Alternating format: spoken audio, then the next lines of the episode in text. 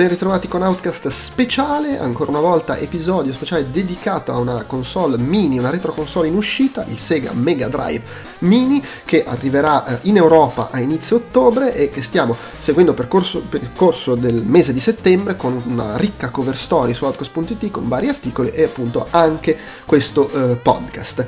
Questo podcast che fa parte di Outcast, la voce dei videogiocatori Borderline, dove finiscono tutti i nostri podcast. Vi ricordo che il feed lo trovate su iTunes, Podbean, Spotify, Stitcher, potete ascoltarci anche su YouTube, dove tra l'altro potete cliccare sui singoli argomenti quando sono indicati nella scaletta e in tutti questi posti trovate anche i nostri altri podcast.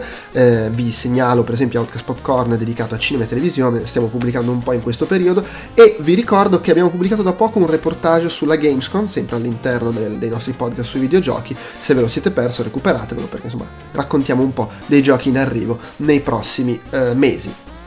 Vi ricordo, prima di lasciarvi il podcast, che se volete contattarci potete farlo col modulo apposito che trovate sul sito, con l'email podcast.outcast.it e che ci trovate sui social network come Outcast Live su Twitter, su Instagram e anche su Facebook con la pagina ufficiale e col gruppo di discussione. Infine, se volete darci una mano, supportarci, condividete i nostri articoli, eh, dateci voti e recensioni su iTunes e addirittura potete darci una mano anche eh, a coprire le varie spese facendo acquisti tramite i vari link convenzionati per Amazon, per Tostadora, per l'acquisto delle nostre magliette anche volendo.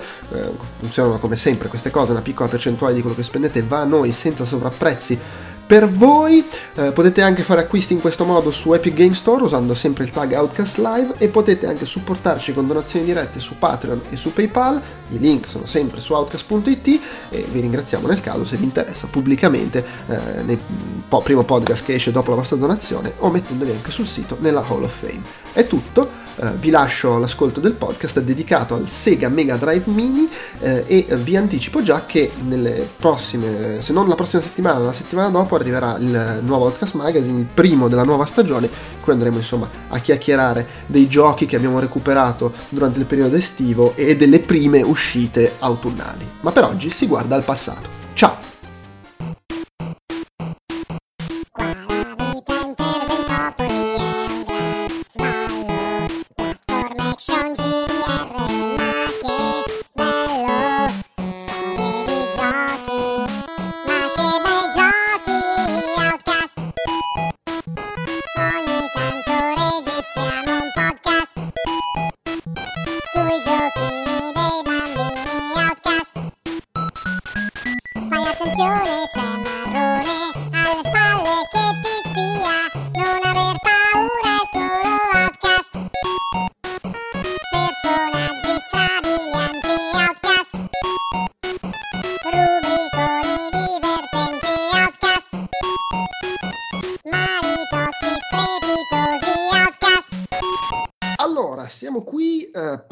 A parlare di libidine, doppia libidine, doppia libidine coi fiocchi, eh, ovvero di Sega Mega Drive Mini, la nuova retro console in arrivo eh, nelle prossime settimane, arriverà il 19 settembre nel mondo, eh, però abbiamo saputo insomma, di recente che Europa e Medio Oriente non fanno parte del mondo e lì arriva il 4 ottobre.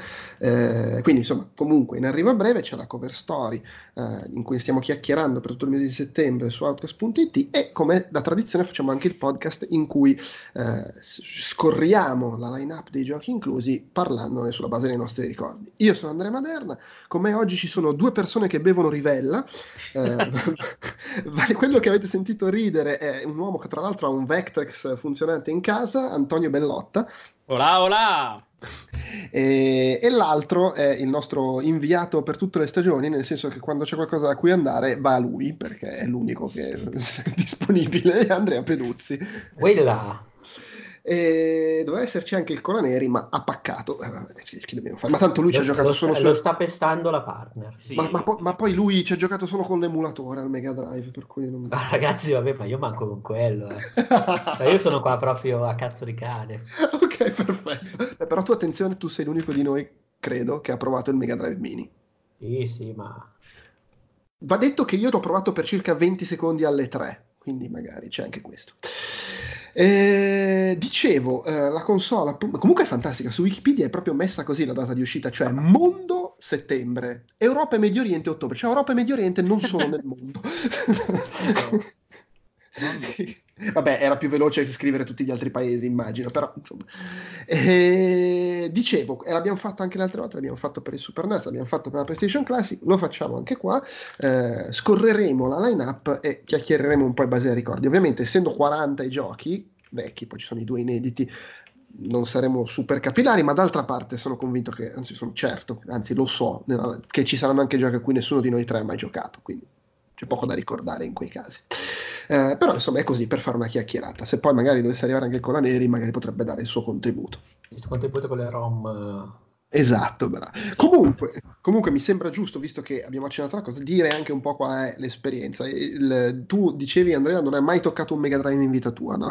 No, no, non perdiamo la testa. Allora, io eh, ho avuto amici che avevano Mega Drive, ho giocato diverse volte, anzi molto spesso in realtà, con un Mega Drive e attenzione, mh, mm, sei anni fa frugando nella cantina dei miei è saltato fuori un Mega Drive quindi come, cazzo, come cazzo è possibile cazzo ce l'avevano è? e ci giocavano di nascosto da te no ma, ma ti giuro boxato eh? cioè box, non nuovo cioè già aperto però tipo in ordine scatola.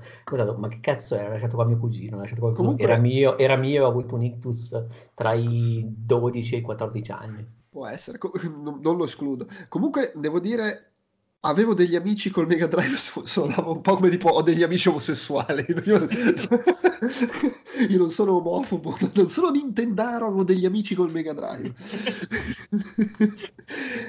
tu Antonio?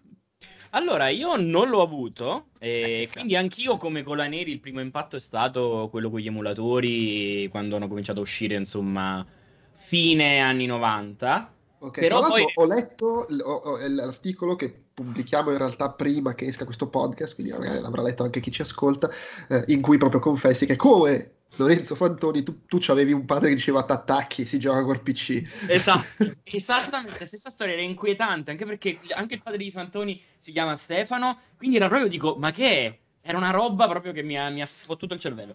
Quindi, e no, qua sì. scopriamo che era la stessa persona. Esatto. Ma ragazzi, io avevo, io, avevo papà, io avevo, un papà, che mi diceva, guarda che si gioca col fucile della caccia ancora un altro. Quindi, quindi andate a cagare con i vostri fighetti, con i vostri piccini. Eh. cioè. Magari ti voleva allenare con la light gun, che ne sai, eh. Eh, la light gun.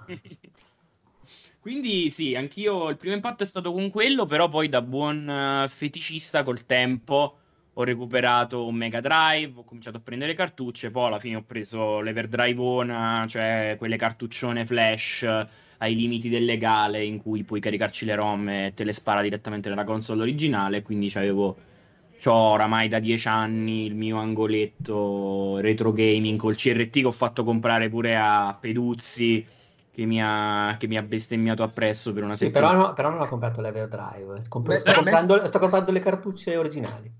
Detta così, comunque sembra che cioè, gliel'hai fatto comprare per te, cioè te l'ha comprato lui. no, perché ho cominciato a fare i miei pipponi su EMA, l'occhio della madre, il montaggio analogico, il tubo catodico.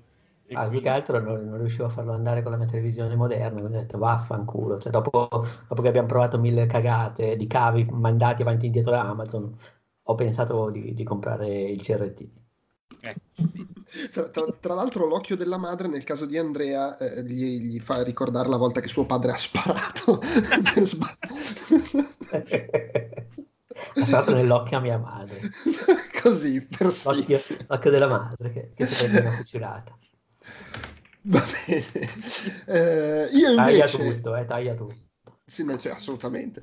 Eh, io invece, che tra l'altro non so se, vabbè, eh, avevo il, eh, il, Mega Drive all'epoca, non mi ricordo quando l'ho comprato, credo prima che uscisse in Europa, perché quello che mi ricordo è che eh, mi, mia madre era in fase, devi capire che il denaro ha un valore, quindi mi faceva vendere quello che avevo per comprare la roba nuova. Avevo venduto, non mi ricordo cosa è successo prima, però vendetti il Commodore 64 con i giochi eh, per comprare l'Amiga e vendetti il Sega Master System con tipo, boh, non so, probabilmente 30, tantissimi giochi perché li compravo mm, digiunando a scuola, e periferiche e tutto, per comprare un Mega Drive giapponese con tre giochi, che se ci ripenso adesso, mi, mi, che ho l'ansia da, da, da, da retro gamer, mi viene veramente la rogna, uh, infatti poi ho, parecchi anni dopo eBay annuncia recuperato Master System eccetera. Comunque Mega Drive giapponese tre giochi eh, e poi vabbè, comprati svariati altri nel tempo qualcuno anche poi in vita adulta recuperato. Tra l'altro essendo il Mega Drive giapponese aveva questa cosa che eh, nei primi anni il, il, diciamo, la, pro- la, protezione territoriale come si dice, il region lock il blocco regionale eh, non era software era hardware ma era hardware nel senso che le cartucce americane cioè le cartucce giapponesi avevano il, il, buchetto sulla destra, se non sbaglio era sulla destra, e dentro la console c'era letteralmente un pezzo di plastica che quando accendevi si infilava nel buchetto. Mm. Le cartucce americane non avevano il buchetto e quindi la modifica era che avevo svitato il Mega Drive giapponese, l'avevo aperto, avevo tolto il pezzo di plastica e i giochi americani funzionavano. Questo all'inizio, poi iniziarono a mettere anche protezioni software e, e infatti, o, o hardware con chip sulla cartuccia, infatti avevo fatto la modifica con le due levette che a seconda di come muovevi le levette la console diventava europea, giapponese, che era molto figo perché un po' come il Mega Drive Mini, con diversi giochi, se tu spostavi le levette cambiava il gioco. Cioè io avevo il Shinobi, Revenge of Shinobi, PAL, e se spostavo le levette diventava Super Shinobi, quello giapponese, e andava anche più veloce. Eh, che è una cosa sfiziosa che permette di fare il Mega Drive Mini, che ho visto apparire delle recensioni americane oggi che dicono la miglior console, retro console di sempre, e una delle cose che ti permette di fare è che se tu cambi la lingua, cambi la versione del gioco, cambi proprio la ROM, passi, non so, a quella giapponese, eh, che magari è più facile o robe del genere. Questo potrebbe essere proprio il genere di cazzata che mm, mi fa togliere proprio quell'ultima resistenza eh, per prenderla. Ah, vabbè, io ho fatto il pre-order subito. ho, ho, anche mosso le pedine in Giappone per prendere i due aggeggi completamente superflui da puro effetto soprammobile, il Mega CD e il 32X da mettere sopra e sotto. Eh, che escono solo là e che non servono un cazzo. Eh, però che dobbiamo fare? Allora, eh, comunque, l'idea qui, tra l'altro io sono l'unico che l'ha fatto il pre-order, immagino, perché tu Antonio sei il purista di sto cazzo con il, il chip. Io la, la, prenderò perché mi sembra caruccia, alla fine ho preso anche tipo lo SNES mini, perché come soprammobile, anche solo per i pad, guarda, uh, ci stanno, perché almeno quelli là dello SNES mini erano fatti, erano fatti bene, diciamo, erano una buona replica degli originali, quindi sono sempre utilizzabili attaccando l'USB. Per il resto è caruccio come soprammobile, lo prenderò sicuramente, ma magari ecco, sì. non lo tengo attaccato. Di bello ha, anche se ovviamente le ROM si troveranno dopo mezz'ora, eh, che ci sono i due inediti, perché ci ah, sono sì. Darius che è una conversione nuova fatta apposta, in realtà anche Tetris è una conversione fatta apposta, non è quello che era uscito in 10 copie, eccetera. Quindi vabbè, quelle due cose sono nuove, però appunto dopo mezz'ora dall'uscita si troveranno le ROM da scaricare, per cui insomma. Ad ogni modo, dai, cominciamo a scorrere la, la line-up e par- si parte, è in ordine alfabetico, quindi Ale, aspetta, però voglio vedere una cosa, eh, subito, subito faccio l'interruzione, uh, la, la classica nostra interruzione da podcast in cui cioè, si sente uno che scrive cose con la tastiera. sono sul sito ufficiale, ecco, sul sito ufficiale non sono in ordine alfabetico e quindi guardo lì, tra, in contropiede. Guardo lì e parto con Echo the Dolphin. Eh, pezzone.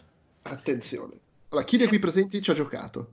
Io ci ho giocato. Oh, bravissimo. Io, io eh, tipo ce l'aveva eh, un, eh, il mio amico che aveva tutto. E... Allora, momento di imbarazzo. Onestamente non credo, ma non sono sicuro di avercelo, perché potrebbe essere uno di quelli che ho comprato anni dopo, fra bancarelle e cose, però non ne sono sicuro. Ricordo che ci giocai un po' e che era molto figa, sta cosa surreale, andavi in giro col delfino, gli alieni, parlavi. Eh. C'era una bella atmosfera, no? Sì, sì, sì, a voglia. E poi quei, quei colori, quei suoni sono diventati poi iconici col tempo. Uh, di, di, fatto, non so, mh, mm, non so se questa cosa l'abbiamo mai detto in podcast, ma tipo l'intera Vaporwave è nata, sapete il movimento Vaporwave di sta roba, di sta gente strana che fa questo tipo di musica rallentando, remixando pesantemente, sample degli anni 80-90, cose del genere sostanzialmente si basa tutta sull'estetica di Echo the Dolphin. Infatti, quei classici colori, tipo c'è quel viola che sfuma in quel blu dei fondali, è un, una cosa classica della Vaporwave. E addirittura il primo disco che, diciamo, di Vaporwave che è stato creato uh, era una roba di remix di Echo the Dolphin. Questo per dire, cioè, quindi poi col tempo, pur non essendo un gioco che credo abbia avuto chissà quale successone, fu una cosa abbastanza strana per l'epoca, poi col, col passare del tempo è diventato una specie di... anche di meme. Il gioco in sé era, era particolare perché di fatto era sto, sto delfino che doveva salvare tutta, diciamo, la, la gente del mare da sto alieno che se l'ha rubati tutti quanti e sembrava una roba molto tranquilla, ma in realtà nascondeva via via che andavi avanti uh, animali sempre più inquietanti. Anche il boss finale mi ricordo che era una roba completamente matta. E mh, sostanzialmente andavi in giro, risolvevi piccoli puzzle. Però il grosso, come dicevi tu, Andrea, lo faceva l'atmosfera proprio del gioco che. che Sì, tra l'altro c'è- c'è un- particolare per l'epoca, soprattutto. Non, non si un- vedevano robe del genere matte, ecco. No, sì, era abbastanza folle, surreale come cosa. C'è un virgolettato del, del designer, insomma, de- del gioco che dice eh, c'avevo l'ansia della gente che noleggiava i giochi e che li rivendeva e quindi l'ho fatto difficilissimo. Infatti sì, era tostissimo. Era molto difficile più che altro capire dove andare, perché tu, cioè, c'era st'oceano, tutta una serie di gallerie, posti strani da esplorare. Era un Metroidvania tosto, diciamo, ecco, era una roba un po' così. Anche se proprio non, non proprio un Metroidvania, però un gioco esplorativo molto molto tosto, specialmente se non sapevi dove andare. Ecco, secondo me è un gioco che può avere senso, a cui può avere senso rigiocare oggi, cioè nel- sempre nell'ottica del difficile in una maniera che oggi probabilmente non sarebbe così difficile, però eh, volendo eh, sembra quasi un gioco indie di adesso, che ca- il, fa- fa- il gioco col delfino che parla con l'ecolocalizzazione, cioè una roba di quelle folli che potrebbe essere un gioco indie attuale. Vero, vero. No, è vero, abbastanza un indie ante litteram da questo punto di vista. pur essendo prodotto da Sega in esclusiva. eh. Vabbè, Gliel'hanno fatto l'altro- fare, era strambo. Comunque all'epoca riuscivano a far fare robe strane agli sviluppatori. C'è stato un lungo periodo, diciamo, il periodo PlayStation in cui forse stranezze. Ehm, diciamo, tutta l'epoca, no, PlayStation ancora, però PlayStation 2, PlayStation 3, stranezze gli hanno fatte fare meno. Eh, vabbè, sono aumentati i budget per fare i Eh, giochi esatto. dei, dei grossi publisher. E quindi, eh. Comunque, hai citato Metroidvania e vedo, a meno che Andrea tu abbia qualcosa da dire su Echo the Dolphin, ma mi sembravi silente. No, no, no, allora l'ho, l'ho giocato, l'ho giocato in un negozio di Venezia quando mi, mi trovavo lì prima del servizio civile in un periodo di stasi, non sapevo che cazzo fare. E allora giravo per la città e c'era quest'unico negozio di videogiochi, io entravo e era già retro gaming tra l'altro perché parliamo del 99 e mi mettevo lì e c'era sempre Ecco The Dolphin perché me lo sono giocato praticamente tutto senza che nessuno mi dicesse niente. Eh, confermo l'impressione di Antonio. Ok, allora Antonio, tu hai citato i Metroidvania il secondo qua dell'elenco sulla- sul sito eh, ufficiale è quello che qua viene chiamato Castlevania The New Generation, eh, che vabbè, però in realtà è, eh, cioè in realtà, nel senso, anche noto come Castlevania Bloodlines, eh, che per me è un oggetto completamente ignoto. E credo sia l'unico Castlevania eh, su cui non ho mai messo le mani e oltretutto mi, mi pare di capire che sia un pezzo raro ormai. Sì, non, non credo vendette benissimo all'epoca, specialmente in Europa. Però, insomma, oramai si recupera tutto, fortunatamente. Ehm, sì, non ebbe, non ebbe il successo di... perché storicamente la serie dei Castlevania era su Nintendo, no? E Sì, più o sì, sì. meno... mh, E quindi giustamente, insomma... Credo tra- fosse la, la- Ah. la prima volta che arrivava su una macchina Sega, cioè se escludiamo le robe tipo MSX, quelle cose là, eh, era abbastanza un caso grosso. Sì, ha voglia. E... Sì, sicuramente credo il primo Castlevania su, su Sega. E però è un giocone della Madonna. Secondo me, in tante cose è anche superiore a Castlevania 4 per, per SNES. Ecco, Eh. è importante, aveva comunque quell'approccio lì, c'era il gioco d'azione dritto per dritto. Sì, era un Castlevania, diciamo, classico. Non, era ancora, non aveva ancora subito la mutazione di Iga. Metroid. Esatto. Metroidvania. Era No, perché, perché comunque Eh, già, già- già il 2 e il 3 su, su NES me li non erano quelli che oggi chiamiamo Metroidvania, però me li ricordo un po' più avventurosi con l'enigmetto, i dialoghi, eccetera. No, il 2 in, par- sì, il 2 in particolare, quello che è Simon's Curse. No, Simon's Curse forse è il terzo, vabbè. No, E- il terzo è- hai- li, hai, li hai mischiati. Il terzo è Ah. Dracula's Curse, Ah, il Dracula's secondo Curse, è Simon's Secondo Quest. Simon Simon's Quest. Simon Quest. Mischiati entrambi, fantastico. No, questo è dritto per dritto, cioè gameplay come Super Castlevania 4, ma con uh, meno fronzoli, tipo, che ne so, non... Che ne so, in Super Castlevania 4 potevi praticamente sbattere la frusta come volevi in giro, tenendo premuto. Questo no. Cioè, attacchi dritto, hai due personaggi diversi, che è una cosa molto figa. E per quanto non sia impattante graficamente come Castlevania 4, eh, secondo me, dal punto di vista del gameplay, è molto mm, è, è più bello. L'ho giocato un paio d'anni fa uh, dritto dritto. Tra l'altro non è neanche difficilissimo, che è una cosa comunque apprezzabile di questi tempi. E, um, e niente, mm, è veramente, veramente fatto bene. Ottima, ottima inclusione. Ecco, questa è una roba che è giocabilissima anche al giorno d'oggi. Non sta lì tanto per fare scena, ma uh, secondo me se ci si mette con un po' di, di buona volontà, che comunque è un Castlevania, però secondo me sia una bella esperienza anche, anche ora, non, non, non, è invecchiato tantissimo. Sì, e poi appunto, fermo restando che ovviamente un sacco di gente questi giochi li ha recuperati su emulatore, se non è, però certo. essendo comunque un gioco che magari non ha venduto tantissimo, che è un, un po' un pezzo raro, magari c'è chi non ha mai, tipo io no, alla fine non ci ho mai giocato perché non mi sono mai messo a giocarci su emulatore, quindi magari è un'occasione per farlo. Per precisione, perché tu confondevi i titoli, io confondevo i giochi, il Castlevania 2 era quello quasi RPG, okay, sì. il 3 tornava ad essere molto più d'azione, anche se però aveva i percorsi multipli, un po' come quello per PC Engine. Eh... Sì, era una specie di mischio. Sì, era un po' sì, con i bivi indietro, sì, sì, sì, con i pat. Esatto. Va bene, va bene. Eh, tu, Andrea, ci hai mai giocato a Castlevania? No, no, no, mai, assolutamente no. Ok. Space Harrier 2. Allora, io qua proprio vuoi... Io, io già all'epoca avevo i miei motivi di rom- vecchio rompicoglioni e le varie conversioni dei giochi Sega su Mega Drive, qualcuno ce l'avevo e ci giocavo anche, però in generale mi stavano sul cazzo perché non erano arcade perfect e quindi non le volevo. e soprattutto poi figurati uno Space Harrier che era una roba irriproducibile su, sugli, uh, sulle macchine casalinghe del periodo. Infatti, eh, non è granché, infatti non è granché Space Harrier 2. Sì, è un po', mi sembra un po' inutile. Ma tra l'altro, perché il 2? Perché magari, vabbè, sarà stato meglio dell'1 comunque. Ma non so se l'U, perché l'Uno era uscito sicuro su Master System, era uscito anche su, su Mega Drive. Ah, pu- può essere di no, eh, magari... Mm, sai che c'hai ragione, è vero, è vero. È vero, l'uno era uscito solo su Master System e il 2 era uscito su Mega Drive. Sai con cosa mi... Con... Possibile che dell'1 avessero poi fatto una versione per 32X?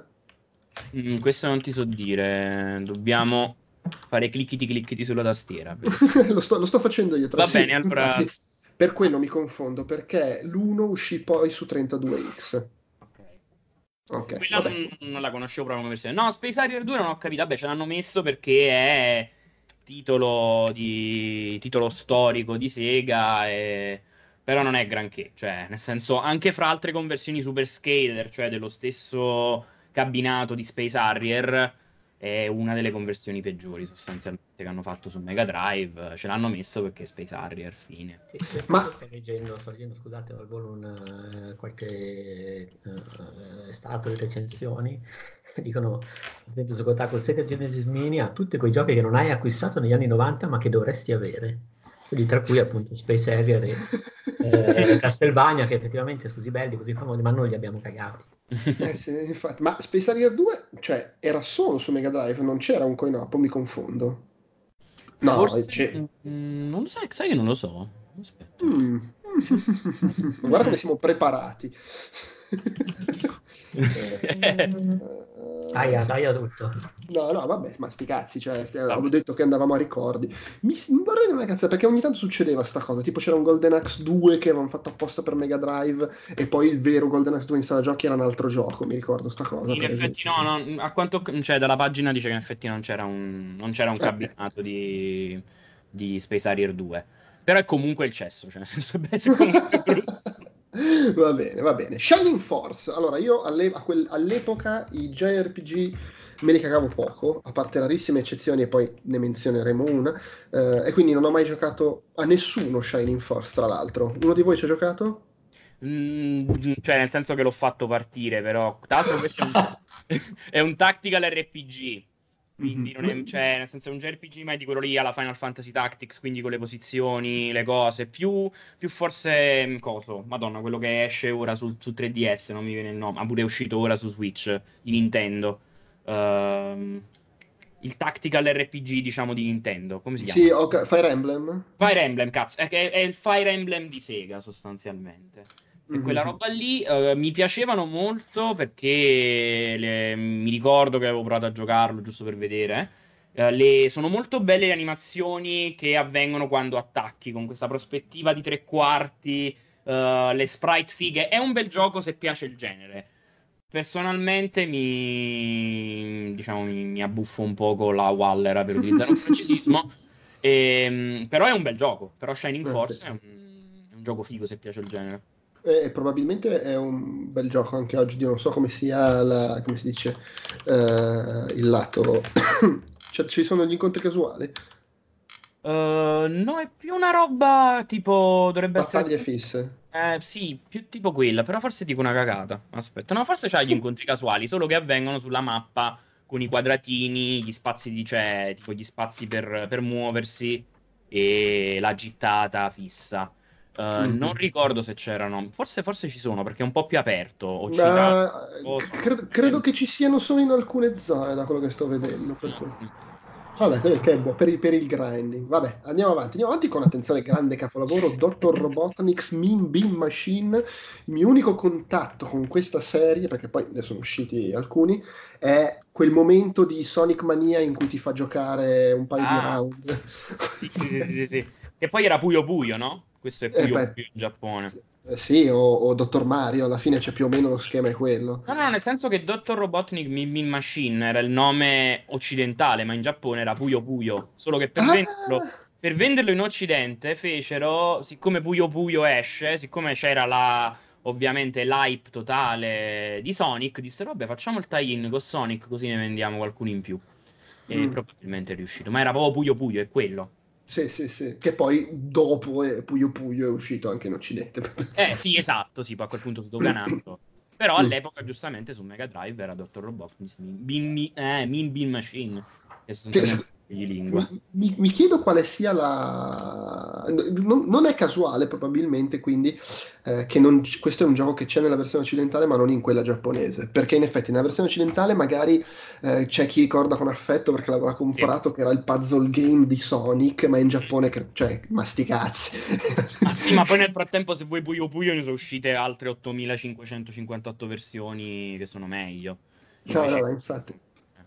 No, no, io, io, invece aggiungo un, una piccola curiosità sul gioco precedente che abbiamo già superato, cioè su Shining Force, che praticamente il uh, producer, tra l'altro writer, game designer del gioco, che è Hiroyuki Takashi, mm-hmm. eh, ha continuato a fare Shining Force, vedo, fino al 1998. Nel 99 invece è passato a Mario Golf e da lì ha fatto solamente Mario Golf, Mario Golf, Mario Tennis, Mario Tennis Mario Golf uh, Total Tour, Mario Golf Advanced Tour, Mario Power Tennis fino all'ultimo Mario Tennis Ace. Vedi, ha, ha, fatto 12 si è proprio anni... rotto il cazzo, eh, esatto. rotto il cazzo 12 anni di roba super complicata e poi ha detto vaffanculo, voglio fatto, fare le davvero, versioni è partito con Dragon Warrior 2, poi ha fatto tutti i, Shining uh, dal 91, dal 92 fino al eh, 98 a... poi si è rotto il cazzo. Fino Basta, io... a, a, quello per Saturn con tutte le espansioni, tra l'altro le espansioni credo mai uscite in Occidente.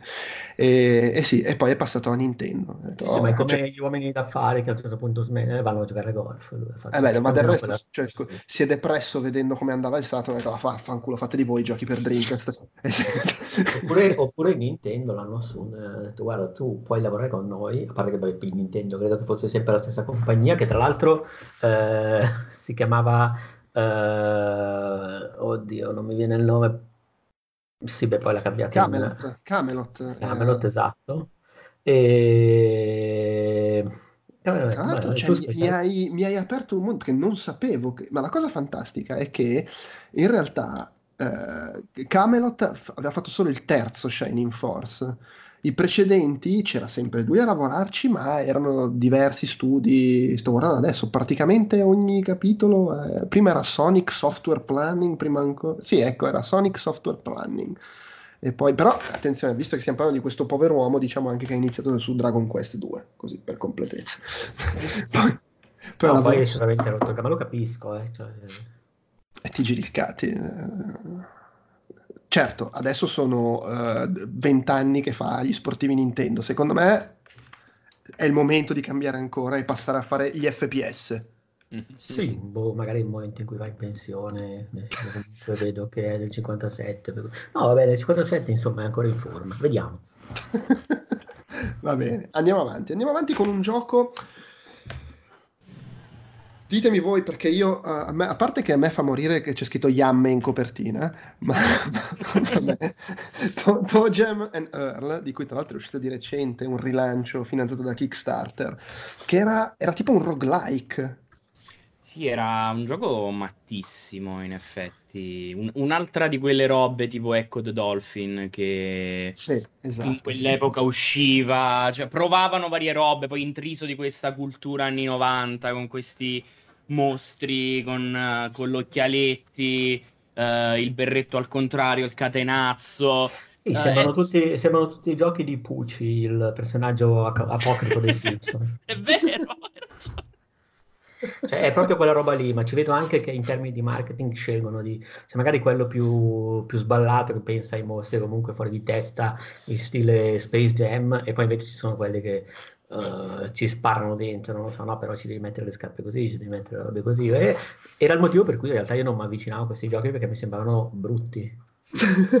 Troppo, erano troppo zarri per te. Mm, erano, erano, diciamo, erano della generazione di mio fratello minore, che ha 4 anni meno di me, e mentre io già facevo, mi vestivo in un certo modo, lui andava in giro con questi cappellini, queste merdate eh, qua, tipo Zach Morris, e io veramente li, li vivevo male.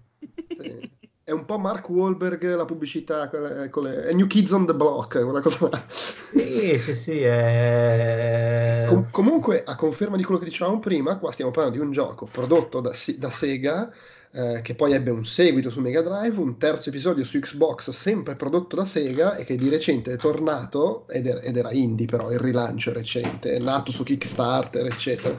Appunto, quello che all'epoca era l'esclusiva, adesso è diventato una roba indie, folle, fu- fuori di cozza. Vabbè, Uh, io non ho mai avuto io, io quello che ha detto Peduzzi vale anche per me su sto gioco. Cioè, scusa, tu, Antonio, invece sei magari un appassionato di e Earl? No. No, non particolarmente. Ha questo gameplay molto compassato che diciamo anche questo mi, mi, ha sempre spiazzato un po' ed è un gioco che secondo me è molto più bello giocato in due quindi fondamentale visto che dal Mega Drive Mini escono due, due manette ehm, giocarlo questo con un amico perché secondo me diventa molto divertente. Anche un po' oscuro nelle meccaniche, vanno capite certe cose. Magari se ci volete mettere mano, uh, leggetevi qualcosa su internet sulle meccaniche base perché non è bravissimo a spiegarle.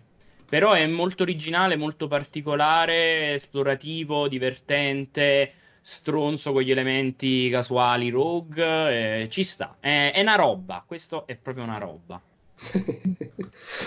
Va bene, allora Comics Zone, io a Comics Zone volevo parecchio bene, devo dire, all'epoca, eh, che per questo stile folle di tu che ti muovevi fra una vignetta e l'altra di un fumetto, alla fine era un gioco di, di pizza in faccia, eh, però aveva questa cosa che passavi da una vignetta e l'altra e, e, la sfruttava comunque per fare delle robe sfiziose nel movimento, negli spostamenti. La grafica era fichissima, certo, era il classico gioco occidentale di quegli anni, tosto, proprio da, da, da sassate sulle gengive. Questo era veramente tosto, cioè Comics Zone era veramente tosto come la sella di un cosacco. però figo.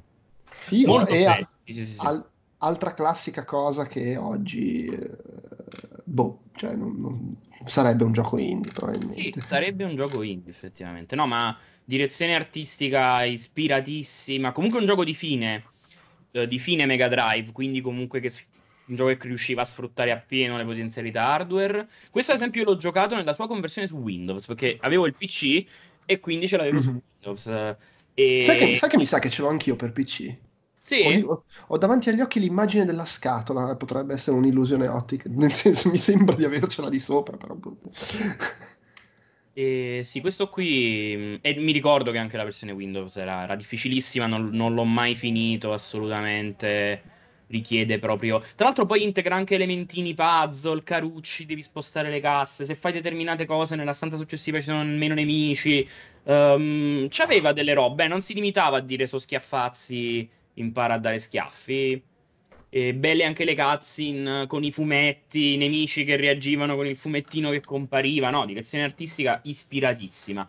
Poi per il resto è un buon, uh, un buon beat'em up con qualche elementino puzzle caruccio ed è un gioco molto breve, perché poi l'ho, ho visto, mi sa, una, una speedrun o qualcosa di simile, ha veramente sì. pochissimi livelli, ma è difficilissimo. Vabbè, è il classico gioco di quell'epoca brevissimo, ma, ma, tostissimo e quindi in realtà lunghissimo, perché non riesci a finirlo. Io di questo eh... invece vi do uh, il, l'informazione sulle musiche comportate da Howard Rossing. Ah. Perché eh, Howard Rossing credo fosse anche un po' una, una grossa feature del gioco, diciamo, nel senso che lui era già un musicista affermato, collaborava anche con Hollywood, ha fatto musica di film, eh, ha vinto anche diverse, diversi premi Ah, qui leggo che ha fatto anche la musica di Splatterhouse, ma non so quale, non so se ha fatto, se stiamo parlando proprio di quello. Splat... Eh sì, sì, sì. sì, sì ah, di quello, no, sì. ha fatto la, le musiche di quello del 2010. Quello del 2010, sì, poi Baldur's Gate e poi vabbè in generale comunque leggo che ha lavorato con un sacco di artisti importanti, a cui ad esempio Herbie Hancock, Ross Stewart eh, e insomma sì, ma tra l'altro da quello che vedo qua lui ha fatto sostanzialmente dieci anni di videogiochi e, e sì. poi è, è, più o meno passato al cinema. Ha fatto sì, tre film prima, di Spike Prima di Conic Zone ha fatto Sonic Pinball, eh, poi ha fatto anche Die Hard Arcade. Vabbè, insomma, ha fatto un sacco di roba. Bravo. Sì, sì, Beh, perché tu, tu, tu, ci fai le spigolature. sì, beh, non avendo molto da dire sui giochi, perché davvero io sul Mega Drive ho proprio poco da dire, perché non Così. Ne hai giocati alcuni. Tra l'altro, questo alcuni. è uno dei ben tre giochi presenti nel, nella line-up che sono stati sviluppati dal Sega Technical Institute, che ne ha fatti eh, tre, sei, ne ha fatti una decina di giochi, quindi insomma è significativo. Che ricordiamo è lo studio che andò a fondare Mark Cerny in America dopo aver lavorato con Sega in Giappone per un po' eh, tipo aveva inventato gli occhiali 3D del Master System e l'aveva fondato per, per, far lavorare assieme americani e giapponesi, si era portato dietro Yuji Naka, poi era finita che si erano gli uffici separati tipo, tipo ghetto con i giapponesi da una parte e gli americani dall'altra perché non si sopportavano, però comunque fecero dei, dei, gran bei giochi nonostante, nonostante le risse in sala mensa. E tra l'altro questo come Zone sembra il videogioco, il, il, train di eh, chi non sa bianco è a vederlo. che tra l'altro è del, uh, è del 92, il gioco del, qua è del 95, quindi ah, vedi, vedi. può essere. Poi, allora, Sonic the Hedgehog. Che, eh, che gli vuoi dire? Che eh, facevano? Non lo mettevano? Eh, no, per carità, ha messo pure il 2. Eh, eh, che, ricordiamo, è uno del de momento cardine the Hedgehog per la scelta degli, de, di Sega of America di metterlo in bundle con la console e fu il momento in cui definitivamente riuscirono a recuperare il mercato su Nintendo che passò da tipo Sega aveva il 5% sugli 8 bit e con Mega Drive tornò ad avere, arrivò ad avere boh, il 50, cioè a superare il 50% del mercato americano poi, poi, ci fu la rimonta, ma insomma fu il momento di gloria di Sega, prima del crollo verticale. e, ecco, allora, io ho un ricordo di Sonic che mi viene sempre in mente. Eh, era uno dei casi pre-PlayStation in cui un gioco riusciva a sfondare il, il muro del, della nerdaggine e a diventare famoso anche magari fra i meno appassionati di videogiochi. Uh, e mi ricordo un mio compagno di classe che non era praticamente videogiocatore, però magari gli capita, giocava un po'. E per lui Sonic era il gioco, quello che quando ci si ritrovava magari a casa di amici a giocare sul Mega Drive, eh, ah, giochiamo a Sonic, dice minchia no Sonic, perché ti mettevi lì, giocava uno e dopo tre quarti d'ora poteva prendere il pad in mano l'altro, perché comunque al contrario di altri giochi che abbiamo citato non è che fosse difficilissimo, soprattutto se volevi solo andare avanti non ti mettevi lì a raccogliere tutti gli anelli, le gemme segrete eccetera. E quindi andavi, andavi, andavi, e gli altri aspettavano e sucavi. Uh, però sì, io ne ho un ricordo, cioè insomma, di grande affetto. Non, non so che effetto faccia rigiocarci oggi, eh, non è il mio Sonic preferito, gli preferivo il 2 e Sonic CD, eh, però cioè, era un bel gioco, a parte la follia della velocità, eccetera, che erano quelle cose tipo, eh, sì vabbè il Super Nintendo è meglio, però non ci, fa, non ci stanno i giochi che vanno così veloci, vaffanculo. Quel momento rosicato. Però io Last sono... processing, no? Esatto, bravo. E io sono della parrocchia che comunque Sonic è un bel gioco. Cioè, per me il problema di Sonic è che ne hanno fatti 3 o 4 belli, il resto fa cagare. Però quelli belli sono belli. Sì, sì, sì, sì, Ma, sì, sì, eh, la voglia. io di Sonic ho invece un ricordo, nel senso che l'avevo, eh, eh, ero sempre in vacanze in montagna con mio padre, però lui mi voleva portarmi a camminare a funghi, io non ci andavo, stavo in albergo a leggere le riviste di videogiochi e c'era Sonic in copertina eh, del primo numero di computer videogiochi che abbia mai comprato e mi ricordo che Sonic mi era caduto un po' dall'alto, nel senso che non, non stavo un po' seguendo questo- questa scena, questo gioco per cui ho letto, sembrava fighissimo, grafica della Madonna, così tutto quanto, cioè, io però non avevo il Mega Drive per cui ci ho rosicato sopra un po', per cui cercavo di farmi bastare e quelle robe lì che andavano sull'Amiga che imitavano Sonic. Poi in realtà la prima volta che ho giocato Sonic, venendo poi da tutti i Mario, da tutto un altro tipo di platform un po' più misurati, mi ero rotto il cazzo. Nel senso che Io- riconoscevo uno stile fantastico, nel senso che per me Sonic è visivamente spettacolare. Sì. Magari non avrà lo stile Nintendo, così, però è comunque davvero un bel gioco. Ma proprio in Però- generale come personalità, belle anche le musiche, Sì, lo- ass- le, le ass- idee. È un gioco che secondo me, ecco, davvero, se ce n'era uno che poteva in quel momento lì fare da mascotte a Siga era mm, Sonic. Forse avessero scelto una mascotte due anni dopo sarebbe diventato un tamarro con gli occhiali. Sarebbe probabilmente Sonic con gli occhiali da sole eh, a mascherina. E... Beh, ma comunque voleva essere quello, cioè l'idea era facciamo una roba cool invece di Sì, inseguire... però era, in quel momento lì la roba cool era appena appena un po' indietro rispetto a- al tamarramento che è arrivato tipo due o tre anni dopo. Quindi, no, Vabbè, Sonic sì. ci sta, poi era un po' disneyano, eh, è interessante anche, è stato disegnato in- negli Stati Uniti, giusto? È stato un misto, collaboravano da Giappone e Stati Uniti, eh, il design nasceva in Giappone, però poi dagli Stati Uniti disse, eh, ma facciamo così, così, cioè fu un gran ricordo, ricordo che c'era oddio, un capitolo su Console War, il libro, però Sì. adesso non mi ricordo più cosa c'era scritto nello specifico, però mi ricordo quella roba lì. E, no, comunque ecco, non, eh, non sono mai riuscito ad appassionarmi allora alla velocità. Tra l'altro, io non l'ho mai giocato su Mega Drive, ma l'ho sempre giocato eh, emulato. È stato credo uno dei primi giochi che ho emulato quando ho comprato un PC un po' più decente nel eh, 2001 o del 2000, adesso non ricordo, 2001-2002. Quindi sono andato a recuperarmi Sonic, così si giocava già bene.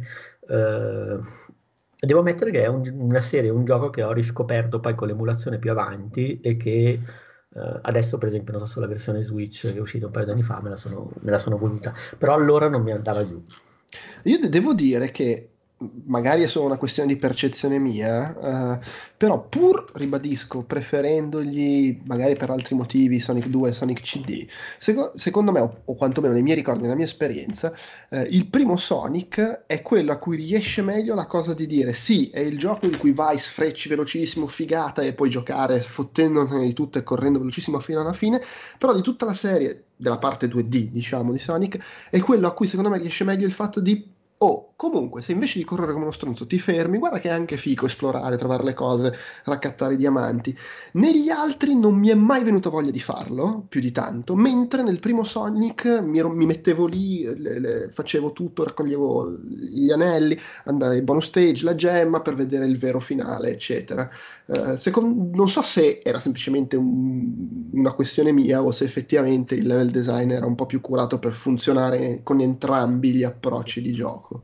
Sì, Ma secondo me vale quello che, che vale per Mario, nel senso per i primi Mario Bros. Senso che puoi giocare anche quelli a manetta e sono bellissimi, senza, senza nemmeno prendere un fungo. Sì, no, è che Secondo me, secondo me valgono nella- entrambe le cose in entrambi i giochi. Sì, no, però nella mia esperienza, nei Sonic successivi c'era comunque questa cosa, ma trovo che funzionasse peggio e che fossero troppo più fighi correre e basta, mentre nel primo secondo me era figo anche fermarti ed esplorare.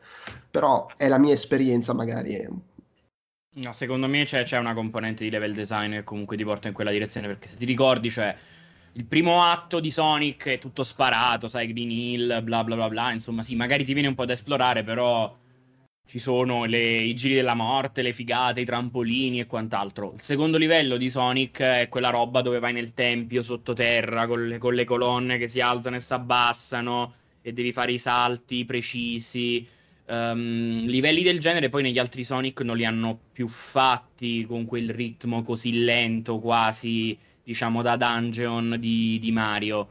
Quindi, secondo me, anche per come erano fatti i giochi, ti diceva, vabbè, qua puoi correre, sfogati, e poi ti dava il livello comunque un po' più ragionato, ti dava il livellino un po' più così. Che era un. magari era buono per la varietà.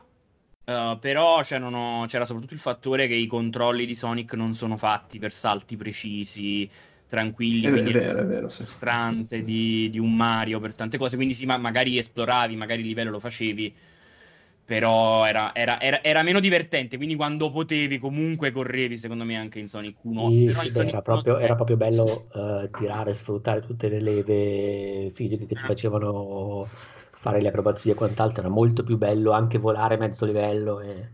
Sì. Sai, cosa? Sai cosa? Secondo me il primo era più equilibrato nella difficoltà di cercare le robe. Nel, dal secondo iniziarono a rendere un po' troppo incasinato recuperare le gemme eh, e quindi mi veniva meno voglia.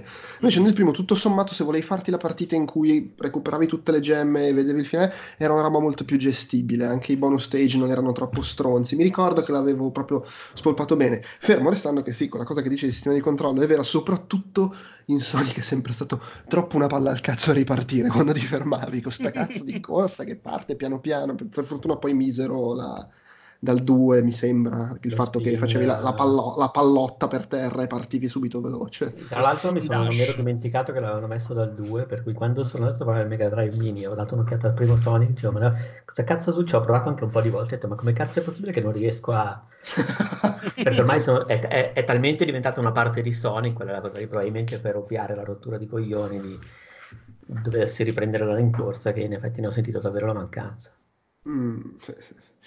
Va bene, dai, uh, secondo me possiamo andare avanti. Uh, possiamo andare avanti pa- passando al gioco brutto. allora, Altered Beast per me, è, allora, ovviamente da adesso cos'era? Eh, 88, quindi comunque era un ragazzino. Oh, figata, ti trasformi nei mostri. Cioè, in sala giochi, al baretto sotto casa, comunque Altered Beast era fico perché era il gioco in cui eri grosso e diventavi l'animale. Guarda che figata quando appare la testa gigante che ti trasformi. Però Altered Beast per me, anche col senno di poi, è, è, incredibile quanto faccia cacare un gioco che nasce da un'idea così fica.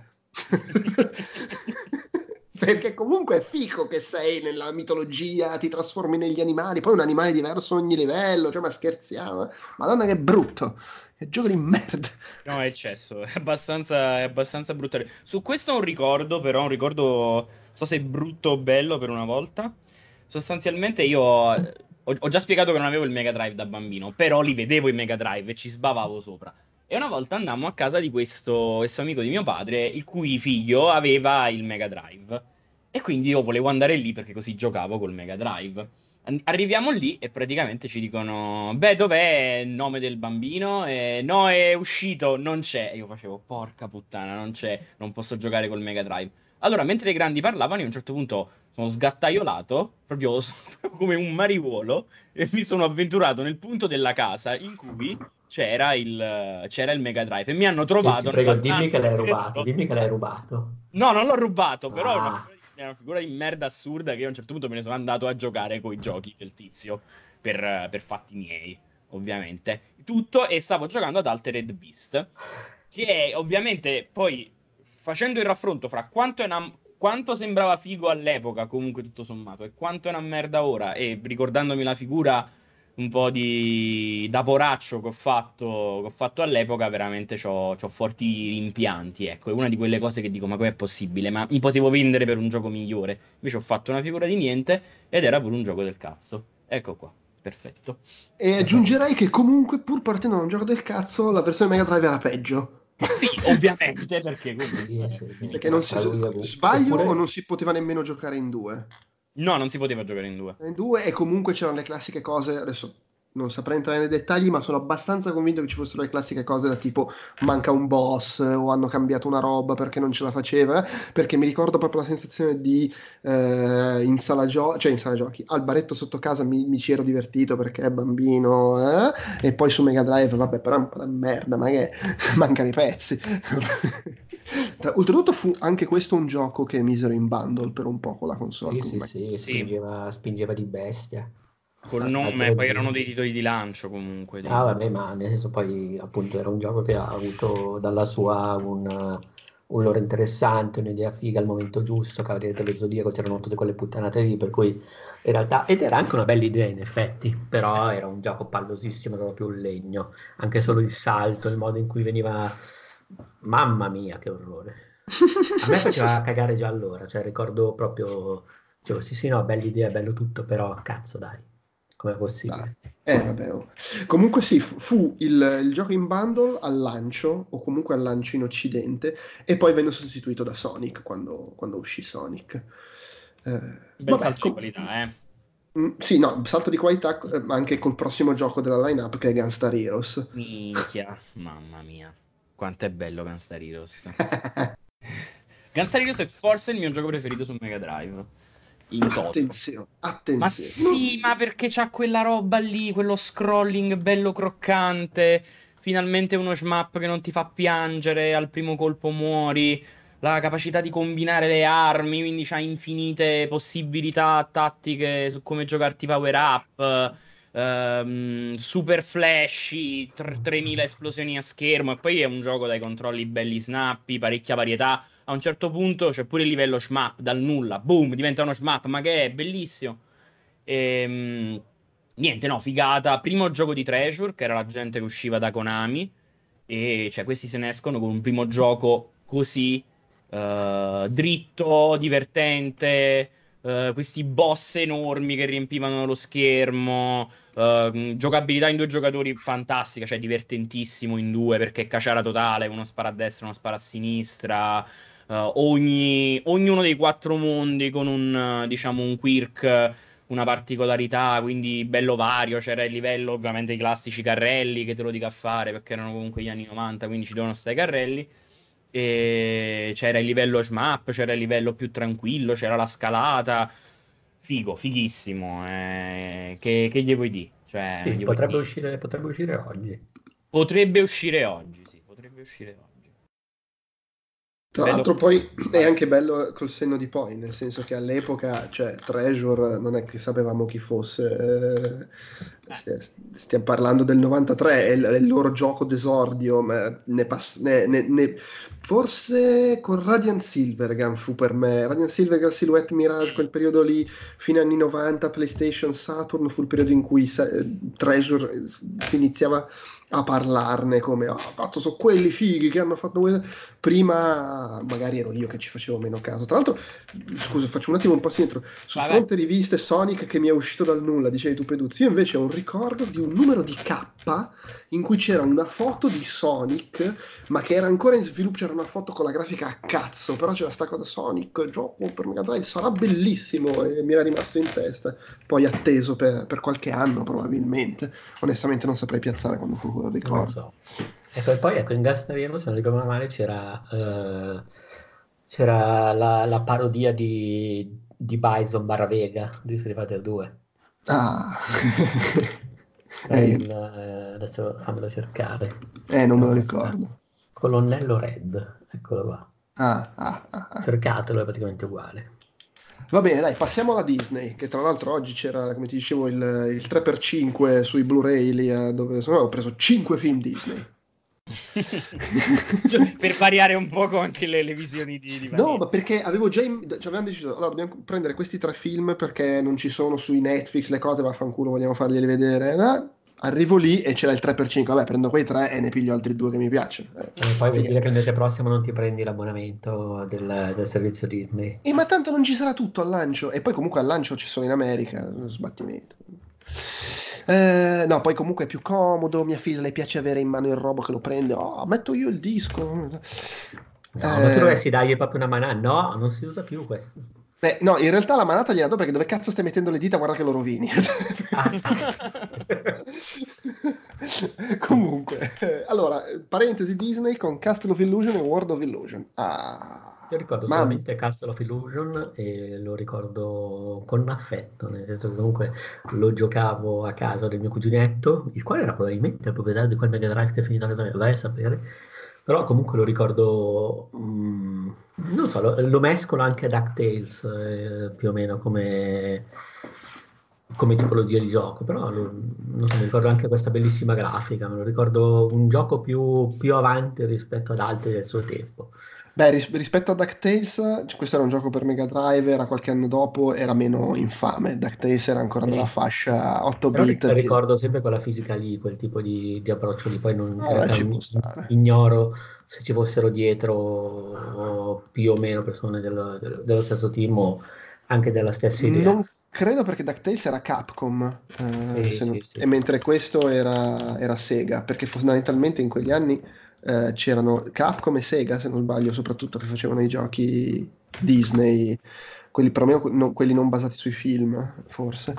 Eh, Perché però poi invece sì, c'erano Radeon e Aladdin e quelli che li faceva Capcom, no? eh, altri. Oddio, poi Ah, dipende, altri. perché magari Capcom faceva quello per Super NES, eh, però tipicamente quelli erano fatti più da americani. Ad ogni modo, Castle of Illusion era una figata. Io tra l'altro giocai tantissimo a Castle of Illusion e molto poco a World of Illusion, No, entrambi... anche, anche io ricordo soprattutto Castle of Illusion. sì. Però avevo, avevo Quackshot, che era quello di Paperino. Sì, che tanto era fatto dagli stessi. Eh, infatti, sì, stesso era. gruppo di sviluppo.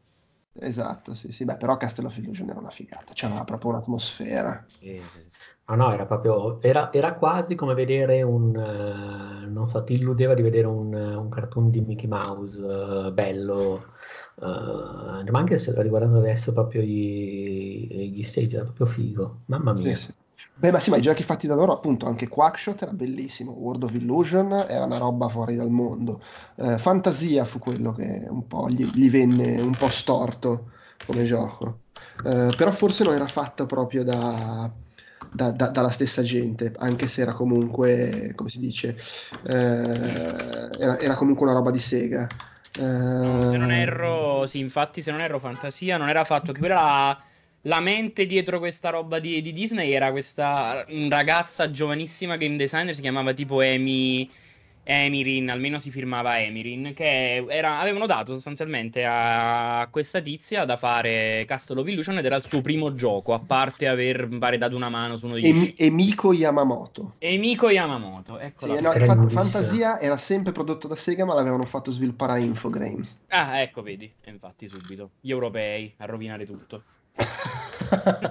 Eh, ma è vero, eh, guarda che gli europei hanno fatto, hanno fatto macelli. Sono come i toscani del videogaming. Sì, ma sono come, sono, è vero, bravo, ottima. Ed è, io non ci vengo, Luca, ecco, mi sono, mi sono ricordato perché non ci vengo, non ci vengo mai. Eh, Ma attenzione, lei ha, è anche nei ringraziamenti di Revenge of Shinobi, non Eh, so vedi, esattamente infatti, che cosa eh, ci abbia fatto, sto guardando adesso.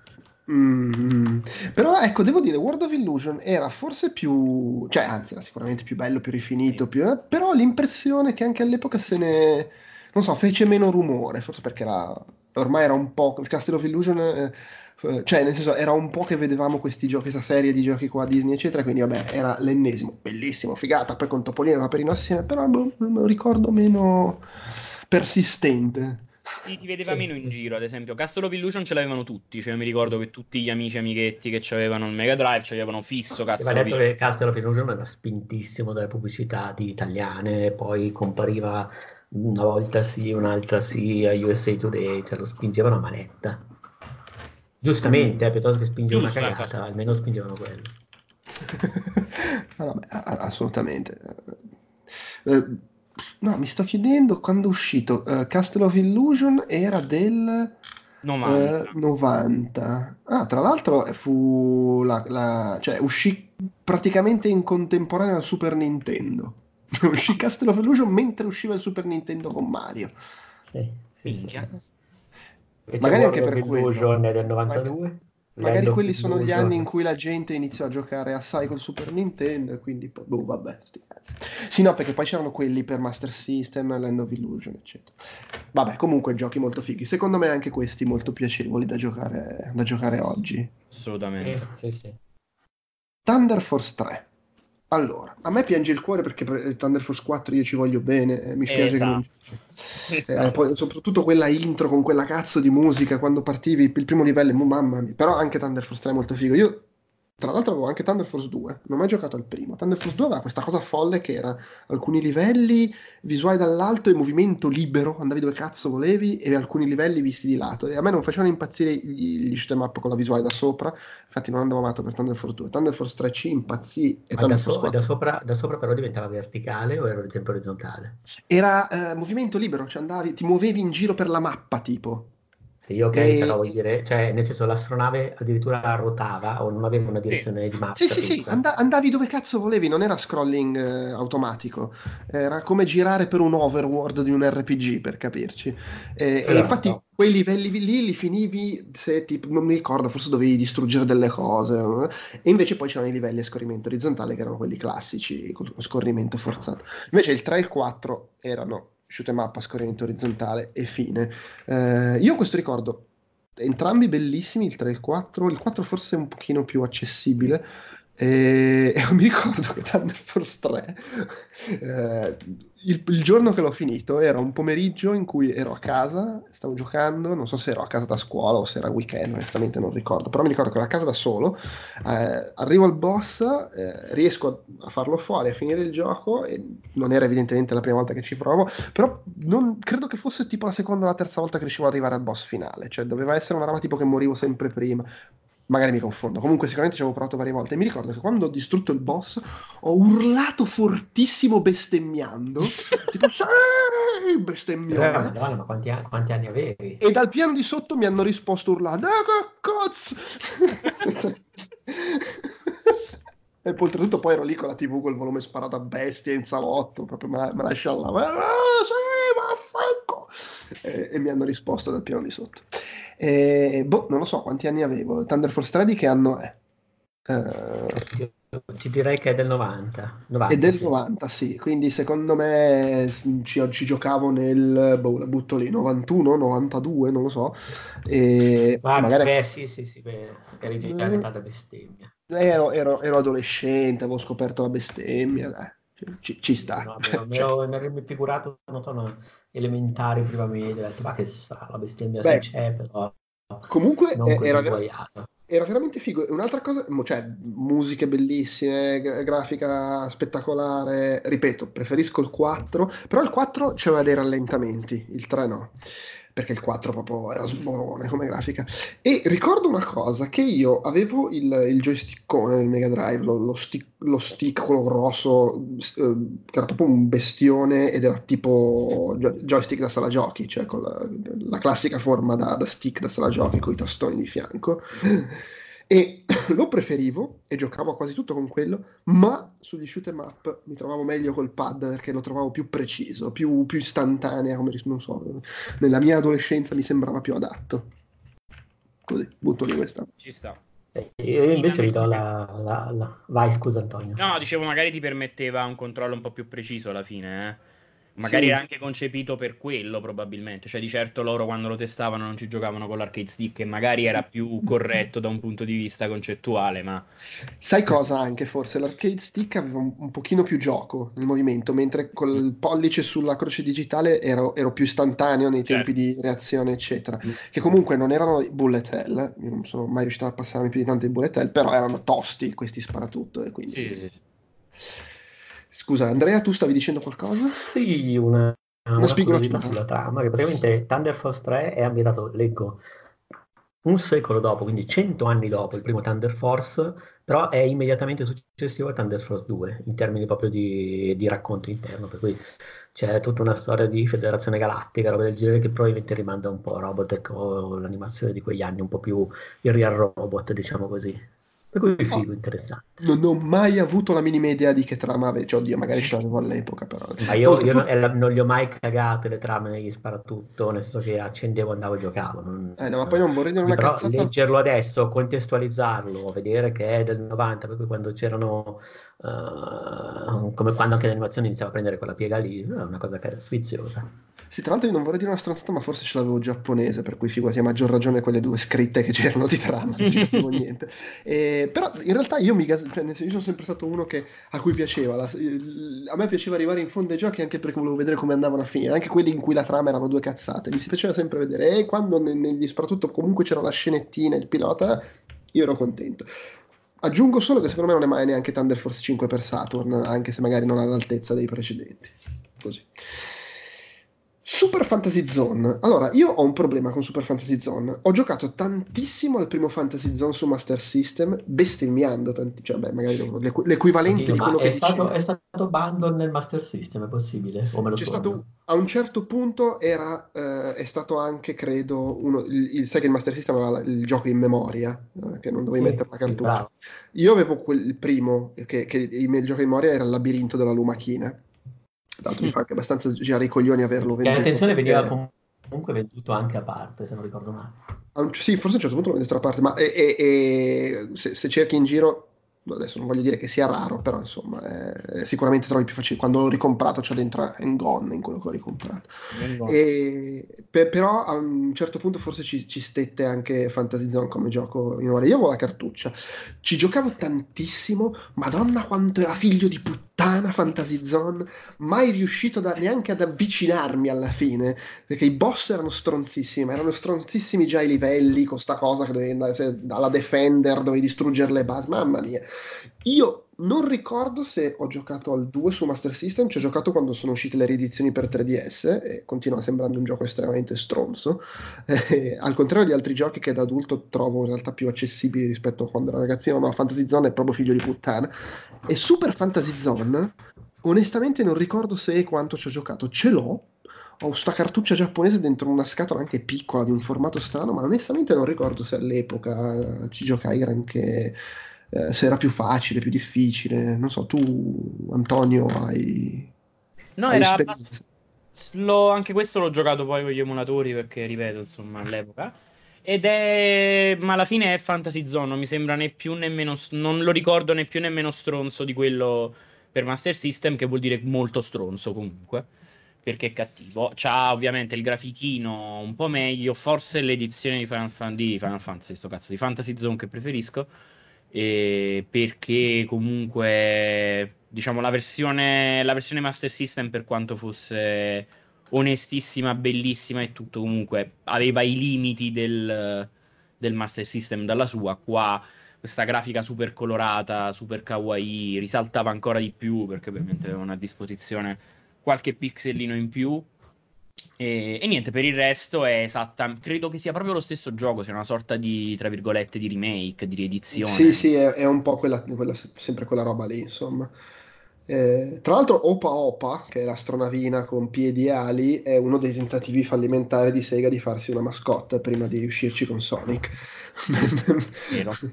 Uno Però è di- molto uno- carino, Opa. Sì, no, no, ma era molto carino, però appunto uno dei poveracci abbandonati quando finalmente con Sonic. Vabbè, a, a posto, eh, ci abbiamo Sonic. E c'è la fila dietro con Alex Kidd, Niente, Opa Opa, che fanno oh. Wo- Wonder Boy, che era quello che gli sembrava gli stesse andando un po' meglio, no, no, fuori dal cazzo. Poi Shinobi 3, Return of the Ninja Master. Io anche qui io sono più fan di- del secondo, Shino- cioè di Super Shinobi, Revenge of Shinobi, che secondo me qua, che c'è nella versione giapponese del Mega Drive Mini. Suppongo Ah, sì?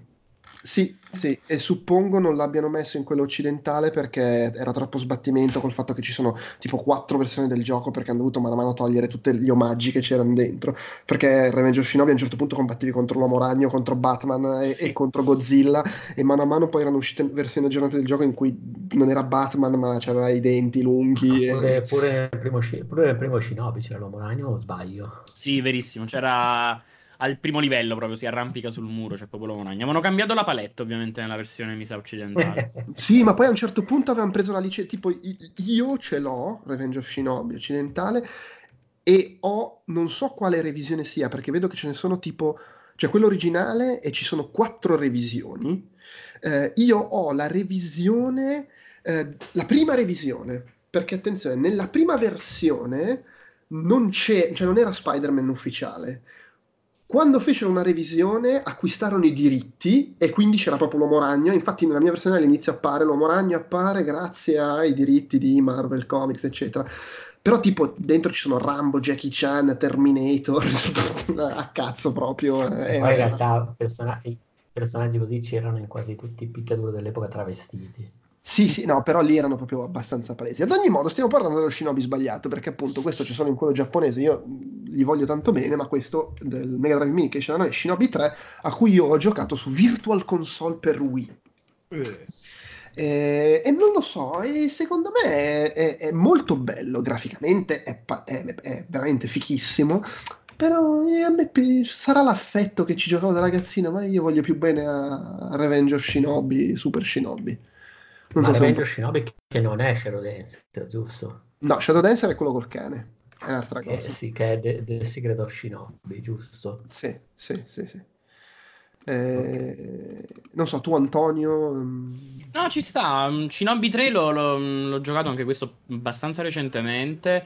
È un bel gioco. Non, non, so, non, ricordo, non, ricordo, non riesco a fare un confronto col secondo perché mm, non so neanche se l'ho giocato e se l'ho giocato non me lo ricordo, quindi non, non riesco a darti elementi. Però ci sta, è comunque un gioco giocabilissimo, bello, no, beh, sì, certo, sì. equilibrato, eh. tranquillo. Diciamo, tranquillo poi il cazzo che comunque ha una sua difficoltà però comunque che ti dà tutti gli strumenti per fare le cose giuste al momento giusto. Poi c'ha le figate, c'ha il momento sì, in cui vai sul surf, quello che vai a cavallo. Sì, c'ha madonna, sì, sì, sì, sì. C'ha, c'ha, quelle robe lì. Eh, I set no, piece.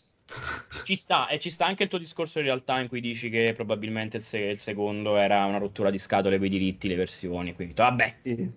mettiamoci il 3, sarà un po' meno bello, ma... Ma vaffanculo, ecco.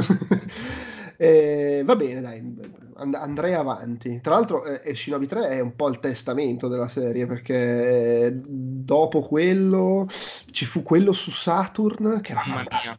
Cioè, è, secondo me eccessivamente criticato, alla fine era gradevole, ma cioè, la cosa fantastica era questa scelta di usare la grafica digitalizzata da Mortal Kombat completamente folle. e, però, cioè, dopo quello eh, noto tra l'altro in occidente come Shinobi Legends ma va veramente. Ah vedi era Shinobi X da noi io ce l'avevo come Shinobi X.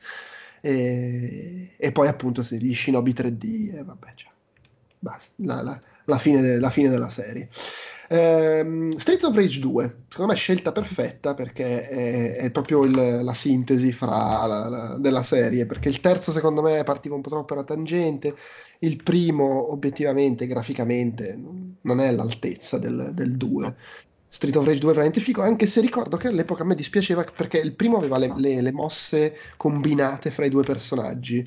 Eh, se si giocava in, in, due, potevi fare le mosse, ti prendo, ti lancio e roba del genere. Che mi sembra che se non ricordo male nel 2 le avevano tolte, però vabbè, graficamente era pazzesco, era comunque un bel picchiaduro.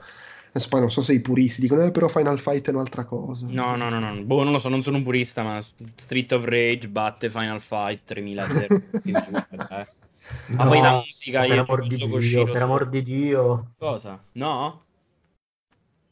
Preferisci Street of Rage? Io preferisco Street of Rage, ma di parecchio. Due. Ah, Street of Rage 2, 2, il secondo. Sì, sì. Beh, oh, eh, allora, secondo me Street of, Rage 2, Street of Rage 2 era la cosa figa se non potevi giocare a Final Fight. Ma no, secondo, no, secondo, secondo me... Eh, sì. Era, aveva un po' più di croccantezza, Vabbè, però magari era, ripeto, è il mio punto di vista, sarà potato potato. No, no, ma figurati, è che secondo me Final Fight si muoveva meglio, era proprio una questione di, di, di feel col, uh, con l'evento. Street Rage 2 secondo me era bellissimo, però riuscivo a uh, trovarlo meno presente, meno scattante, non so, non so spiegarla meglio di così. Mm. Ma ci può stare. L'uno, secondo me, era un po' più raffinato da quel punto di vista, però era troppo inferiore come grafica, sì. eh, che comunque un po' conta. No, no, e... Era spettacolare, poi belle le armi, belle... Uh, però Street Rage aveva... Street of Rage aveva che potevi giocare in due, mentre Final Fight Super NES no.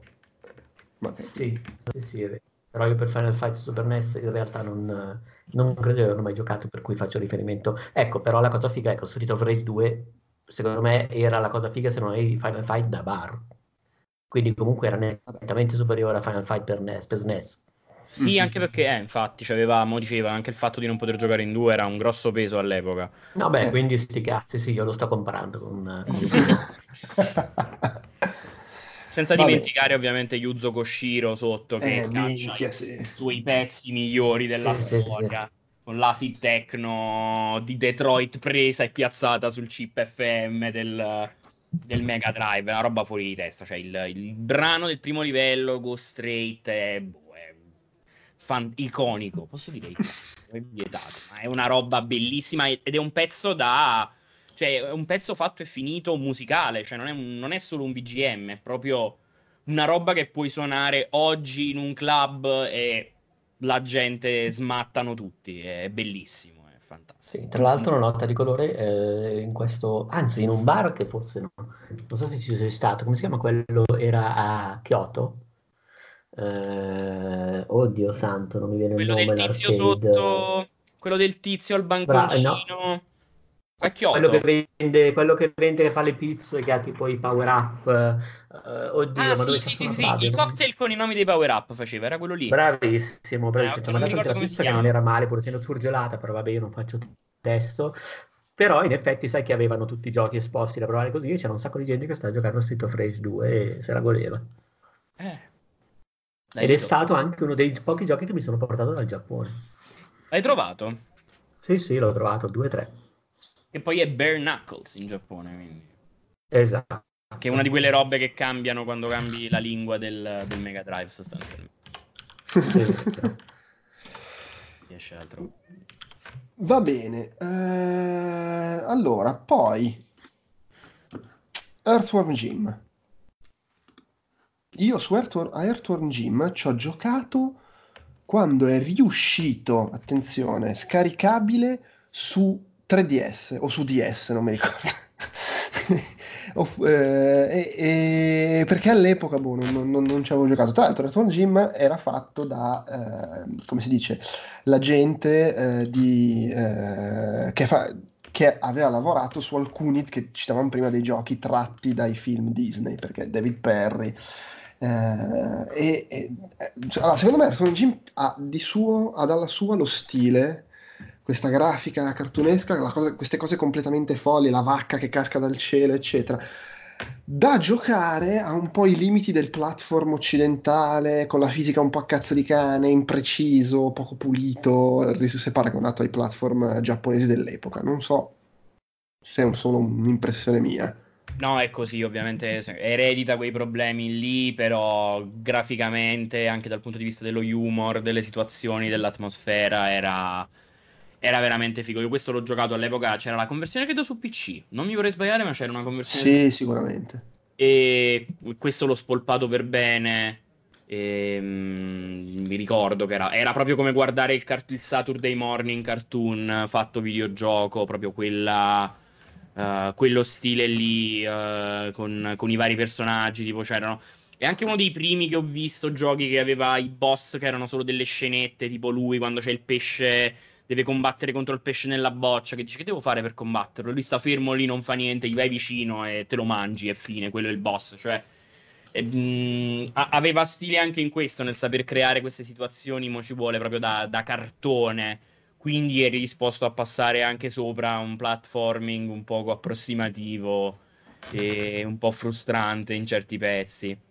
Non così tanto, eh, non, uh, sicuramente meglio di tanti altri occidentali che si misuravano nella, diciamo nel genere. Uh, Sonic the Hedgehog 2 invece eh. l'abbiamo citato anche. Eh, vabbè era figo. Eh, allora io all'epoca lo preferivo mi ricordo. All'1 anche, nonostante quella cosa che dicevo che però non lo, non lo spolpai mai fino al 100% tra virgolette eh, poi io impazzivo per la cosa che andava in giro con la volpe, addirittura mi sfiziava a giocarci in cooperativa con un mio amico, ma non con lo split screen, che comunque era una roba tecnicamente folle, ma proprio il fatto che si poteva giocare in due a Sonic e fare l'avventura e uno controllava la volpe. Certo, finivi con- costantemente fuori dallo schermo e non sì, sapevi cosa sì. cazzo stai facendo, però mi divertiva troppo quella cosa io. La, la, la cooperativa mi diceva Dopodiché, vabbè, è Sonic 2, cioè è un po' più bella la grafica, aggiunge mosse, appunto hai la volpe fra i coglioni, eh, era figo. Sì, uh, smussava, smussava, un po' gli angoli, diciamo, di, di Sonic di Hedgehog il primo, e presentando più o meno ovviamente la stessa roba e tutto giusto, fine, secondo me, è, cioè, di quelli 2D, ovviamente, quelli, a, a, maggior ragione di quelli su Mega Drive è il migliore, quindi e ci sta tutto che, che sia qui sopra, insomma. Sì, sì, sì, io ero un grande fan anche di Sonic CD, che però ovviamente qua non può esserci per quello. No, è quello non mai, mai fatto. Però quello era strano, no. c'aveva quella roba del passato, del presente. Eh, era molto figa, che potevi viaggiare nelle diverse epoche e ti cambiava il livello a seconda di, dell'epoca in cui andavi. Tra l'altro quello c'era su PC, ci ho giocato su PC. Ah sì? Ah, quello no, me lo sono perso. Strano. Eh, Pro Protector, che è un po' un caso come quello di Castlevania Bloodlines, cioè la serie storicamente su, come si dice, su Nintendo, su Nintendo che arriva su Mega Drive. Eh, tra l'altro eh, si chiama appunto Probotector da noi perché riprendeva il nome europeo eh, ed era Contra Hard Corps in giro per il mondo. Eh, non ci ho mai giocato. Io ci ho giocato l'altro giorno, ci ho giocato l'altro giorno perché io ero un appassionato del, di Pro Protector su, su NES, ho giocato, ho divorato Super Pro Protector, nel senso che mi, so, mi è sempre piaciuto quell'approccio lì. E, è, è, è, per me l'equivalente del, come si può dire, del... Um, del gangster, è un gangster heroes, uh, è, è, il mio gangster heroes, diciamo così, per il modo in cui uh, gestivo i movimenti, per il modo era proprio divertente da giocare, aveva una bellissima risposta e quella cosa è rimasta un po' in tutti i Pro Protector. L'ho giocato questo su Mega Drive l'altro giorno, non più di 10 minuti, un quarto d'ora, comunque però uh, ci ho ritrovato quella roba lì e insomma, bello. Sì, è bello. È stata un'operazione simile... Mh a quella che ha fatto Konami poi con, uh, come abbiamo detto prima, con Castlevania, cioè riportare comunque una, una saga famosa su Nintendo, riportarla sul Mega Drive adattandola alla macchina e in entrambi i casi facendo un ottimo, un ottimo lavoro secondo me. Anche questo è tostissimo. Io di questi però preferisco... È tostissimo ma non, fru- ma non frustrante. Non è quella barra di energia non ti fa morire subito, eh, ti permette di stare un po' in ballo, ti fa imparare, cioè è difficile però ti, ti ci porta in maniera doci- docile, diciamo, all'inculata. Sì, sì, sì, sì, no, ehm... ma allo stesso modo, ripeto, hanno fatto proprio la stessa identica operazione che col Castlevania, solo che con, che con Contra. Bello, è giusto che ci sia, bello perché si può giocare in due, tra l'altro. Sì, sì, sì, è bello poi anche perché è invecchiato bene, nel senso è, è ha una bella risposta e è ancora godibile, cioè l'ho, l'ho trovato bello, bello morbido, non, non invecchiato male. Sì. Tra l'altro, mentre ne parliamo, ho avuto un, come un flash e secondo me, cioè posso sbagliarmi perché non ricordo, ma secondo me all'epoca non presi mai in considerazione l'acquisto di Castlevania Bloodlines o di New Generation, come e di questo Pro Protector perché nella mia testa era ma no ma questi cioè, sono giochi per, per, le console Nintendo la versione Mega Drive sarà sicuramente una versione sfigata del cazzo il gioco l'hanno fatto fare agli stagisti è la merda ma figo invece bellissimi entrambi. Esatto però secondo me avevo un po' in testa quella cosa là ma figurati cioè è come se uscisse Sonic su Super NES lo farebbero sicuramente col culo ma secondo me Pro Protector se, cioè, se prendi quella formulina puoi sbagliare cioè proprio... Oddio, sì, Beh, lo puoi sbagliare. Può, può venirti male. Diciamo, può venirti male, però diciamo che se non esci proprio troppo dal seminato è un, è, è un approccio di gioco molto solido. Chiaro, chiaro, chiaro. Va bene, poi Landstalker, altro gioco che, a cui ho giocato sulla Virtual Console del Wii. Mm-hmm. E, e, che è questa pseudo è un po' su, su Spectrum uscivano un sacco di giochi mm. così mm, con la visuale a tre quarti isometrica puzzle enigmi certo questo magari aveva un, più, un respiro più ampio rispetto a quelli che uscivano su Spectrum era quasi un po' GDR azione però molto più arcade adventure secondo me e Devo dire, sfizioso, uh, onestamente, cioè io l'ho preso su Virtual Console perché avevo dei punti, stelle da spendere, boh, proviamo questo. E... nulla, francamente, cioè non so quanto senso abbia giocare, non so quanto senso avesse giocarci quando ho giocato io, tipo boh, nel 2008, men che meno non so quanto senso abbia giocarci dieci anni dopo. Uh, visivamente non è un granché. La storia, boh, sì, gli enigmi sono sfiziosi, eh, però me lo ricordo anche abbastanza difficile di quella difficoltà fastidiosa nella parte finale. Per cui, boh, non so se tu ci hai mai giocato. No, io personalmente non ne ho sempre sentito parlare, ma non ci ho mai messo mano. È una di quelle robe che ti dicono, eh, giochi poco famosi, che però in realtà sono carini. Quelle liste, sai, quando vi trovi quelle liste online. No, caru- car- caruccio assolutamente, però insomma, Tra l'altro, ecco, invece il prossimo gioco mm-hmm. è il, secondo dell'elenco che vedo, non ci ho fatto caso prima, col bollino 24 mega, cioè la cartucciona grossa. Cazzo, mm-hmm. per War Gym c'avevi 24, probabilmente per la grafica avevi 24 mega. Mm. Mentre questo, The Story of Thor, probabilmente per il tipo di gioco, perché era un, un RPG. Eh, io su The Story of, anzi, più action, più uno Zelda come tipo di RPG. Sì, diciamo. sì, sì. sì. Io di Story of Thor so solo queste, le seguenti cose, che in America si chiama Beyond Oasis, mm-hmm. che c'è The Story of Thor 2, che in realtà è un prequel e che in America si chiama The Legend of Oasis. Eh, poi so che ho The Story of Thor 2 per Saturn, non ho The Story of Thor per Mega Drive, non ho mai giocato a nessuno dei due. Okay. Eh, non so se tu hai qualcosa da aggiungere. no, su Beyond... No, mh, mm, ho visto... Anche questo è un altro di quelli di cui sento spesso... Cioè, mi capita che trovo nelle cose. Questo graficamente però lo trovo molto figo. Beyond Oasis dal punto di vista grafico è molto... È molto particolare, fatto proprio con quello stile quasi anime. Questo è più sì. un action RPG, tra l'altro, ha più la visuale dall'altro, non isometrica, quindi è più un quasi un... come si chiama? Madonna. Legend of uh, Mana. Come si chiama? Si sì, sì, sì, Secret of Mana. Lì, ma... Action RPG. Zelda, insomma, quella, quella sì, cosa lì... da, da, più da quelle parti. Sì, carino, boh, ma non so perché l'hanno messo, perché poi mettere questi titoli magari misconosciuti... Eh, oh. magari invece è più, è più, famoso di quanto. Tra l'altro è, è, presente in tutte e tre le versioni. ah, vabbè, allora forse sono io che sono rimasto con la testa sottoterra per vent'anni. Eh, può essere, tra l'altro ti dirò di più, come producer, non come compositore, sì, no, a- anche come... sto impazzendo. Come, eh, ci lavoro come compositore delle musiche, ma anche come producer Yuzo Koshiro. Eh, ma allora me lo devo giocare. Vabbè, sfrutto, sfruttiamo, sto, attacchiamolo sto, sto, sto Mega Drive Mini. Bravo.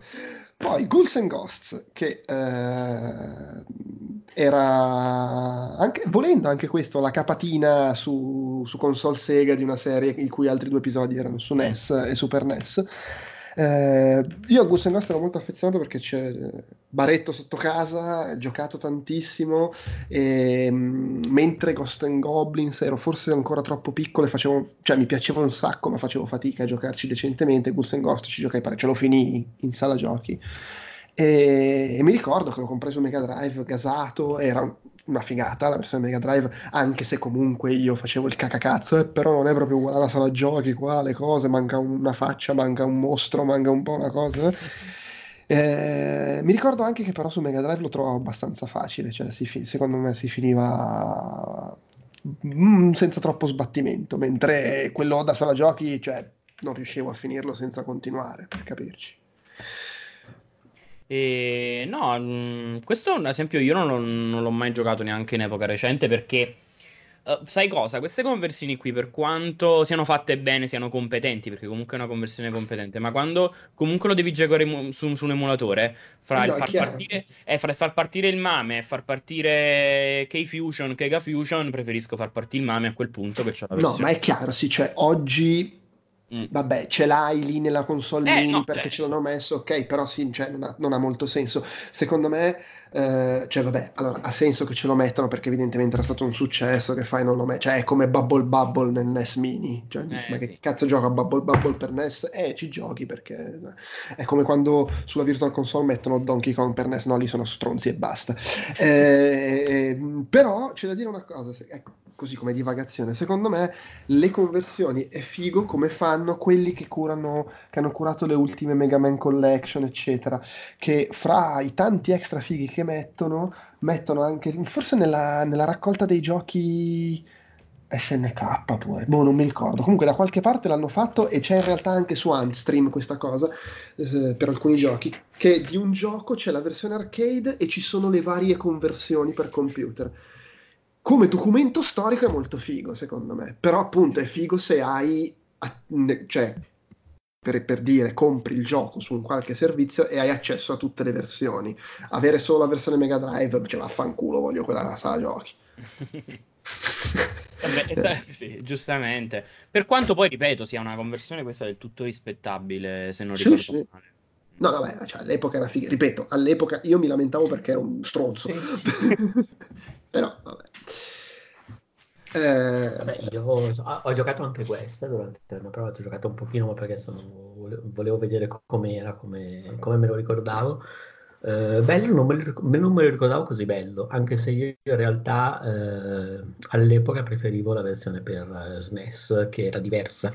Sì, no, beh, era, era, era, sì, era il terzo quello sostanzialmente, il seguito. Sì, sì, sì, sì, sì, sì era proprio un altro gioco, cioè non è che era quello con qualche livello cambiato. Era sì, no, no, no, no, era, beh, non era, era un, sì, beh, no, erano proprio livelli nuovi, però sì. era sempre, sì, eh, era sempre ma... era sempre, non era proprio neanche il terzo, era un 2.1, 2.5. Beh, vabbè, ma c'avevi le armature diverse con le varie magie, cioè era un seguito. Sì, sì, sì, sì, Era, era, super, era, un super Ghost and Ghost. Sì, sì, sì. Bravo. che tra l'altro è anche un po' spocchiosa come cosa, perché avevano fatto i vari Super Castlevania, Super, e dicevano, vabbè, c'era 8 bit, su 16 bit lo facciamo super, invece questo è su Mega Drive, su Super NES è super. Beccati questa, cioè tu puoi avere lì, che comunque vabbè, molto bello. Eh. Eh, però rallentava Super Ghouls and Ghost, eh? Eh, quello per, per Super NES. Eh. Comunque. Sì, vabbè, rallentava, però c'erano queste robe fighe, una eh, palette della Madonna, mi ricorda proprio una... Anche con delle scelte cromatiche pazzesche. Io tra l'altro eh. non l'ho mai finito Ghouls and Ghost, né qua né al bar. Ah, vedi, vedi, vedi. No, io al bar mi ricordo, perché non, non sapevo questa cosa da Ghost and Goblins, perché c'era già in Ghost and Goblins, ma mi ricordo che quando al bar lo finì e mi disse, eh, ma per finirlo davvero devi ricominciare, ma vaffanculo. mi fece un po' girare i coglioni sì, al baretto sta cosa. Tra l'altro era l'altro baretto, cioè il baretto che ho citato fino adesso, perché avevo, due, avevo il bar proprio vicino a casa, in via delle Ande, e il bar un po' più lontano, nella piazza in fondo. Tutti, tutte le volte che ho detto baretto fino a qua era quello sotto casa, Guns Ghost era in quello più lontano, cioè andavo in bicicletta. Alex Kidd in The Enchanted Castle, eh, di, con questa copertina angosciantemente brutta. Mia. eh, io mi sa che avevo messo mano alla versione giapponese. Eh, vabbè, Alex Kidd è quel fatto tentativo di fare la mos- ma- mascotte miseramente fallito e poi viva Sonic. Però devo dire, io avevo su Master System il primo Alex Kidd in uh, Miracle World. Miracle World. Miracle World, che io comunque ci volevo bene, cioè non era Mario, però c'aveva queste cose folle, a parte che andavi in giro e ti avevi sti cazzottini che mi sembravano su... Poi la musichetta era carina, c'aveva un sacco di idee sfiziose, il fatto che combattevi i boss gio- giocandoci a morra cinese, non so, secondo me eh, era comunque molto sfizioso. Meglio, meglio di Sonic, diciamolo. no, ma non ci allarghiamo. E quello per Mega Drive mi era sembrato un po' ma caruccio, ma un po' copia sb- sbiadita, un po' seguito stronzo. Ma... Peggio di Sonic. Sì, no, vabbè, peggio di Sonic senza alcun dubbio, quello, quello proprio non ho... Ma uscì prima di Sonic comunque, eh? uscì un buon uh, due anni prima di Sonic, soprattutto in Giappone. Mi ha dato proprio l'ultima chance, ho detto o, o mi diventi il nuovo Mario con, con questo, vabbè, no, vabbè era, era, inevitabile provarci, ne avevano pubblicati tipo 4 o 5 su Master System, che fai, non provi a metterlo anche su Mega Drive, cioè, vabbè, mi sembrava il minimo. Non, non, so onestamente quanto, cioè se non come curiosità, quanto senso abbia giocarci oggi. Uh, tu Antonio, c'hai esperienza di Alex Kidd? Sì, è bruttariello, è proprio bruttariello eh. forte, no? Perché concordo il fatto che Alex Kidd in Miracle World eh, era ciccino assai, ed è anche oggi è giocabino che la classica roba è quando com- com- compri, trovi il Master System al mercatino e lo provi, c'è già il gioco dentro, quindi capitava spesso che mi ci mettevo a giocare.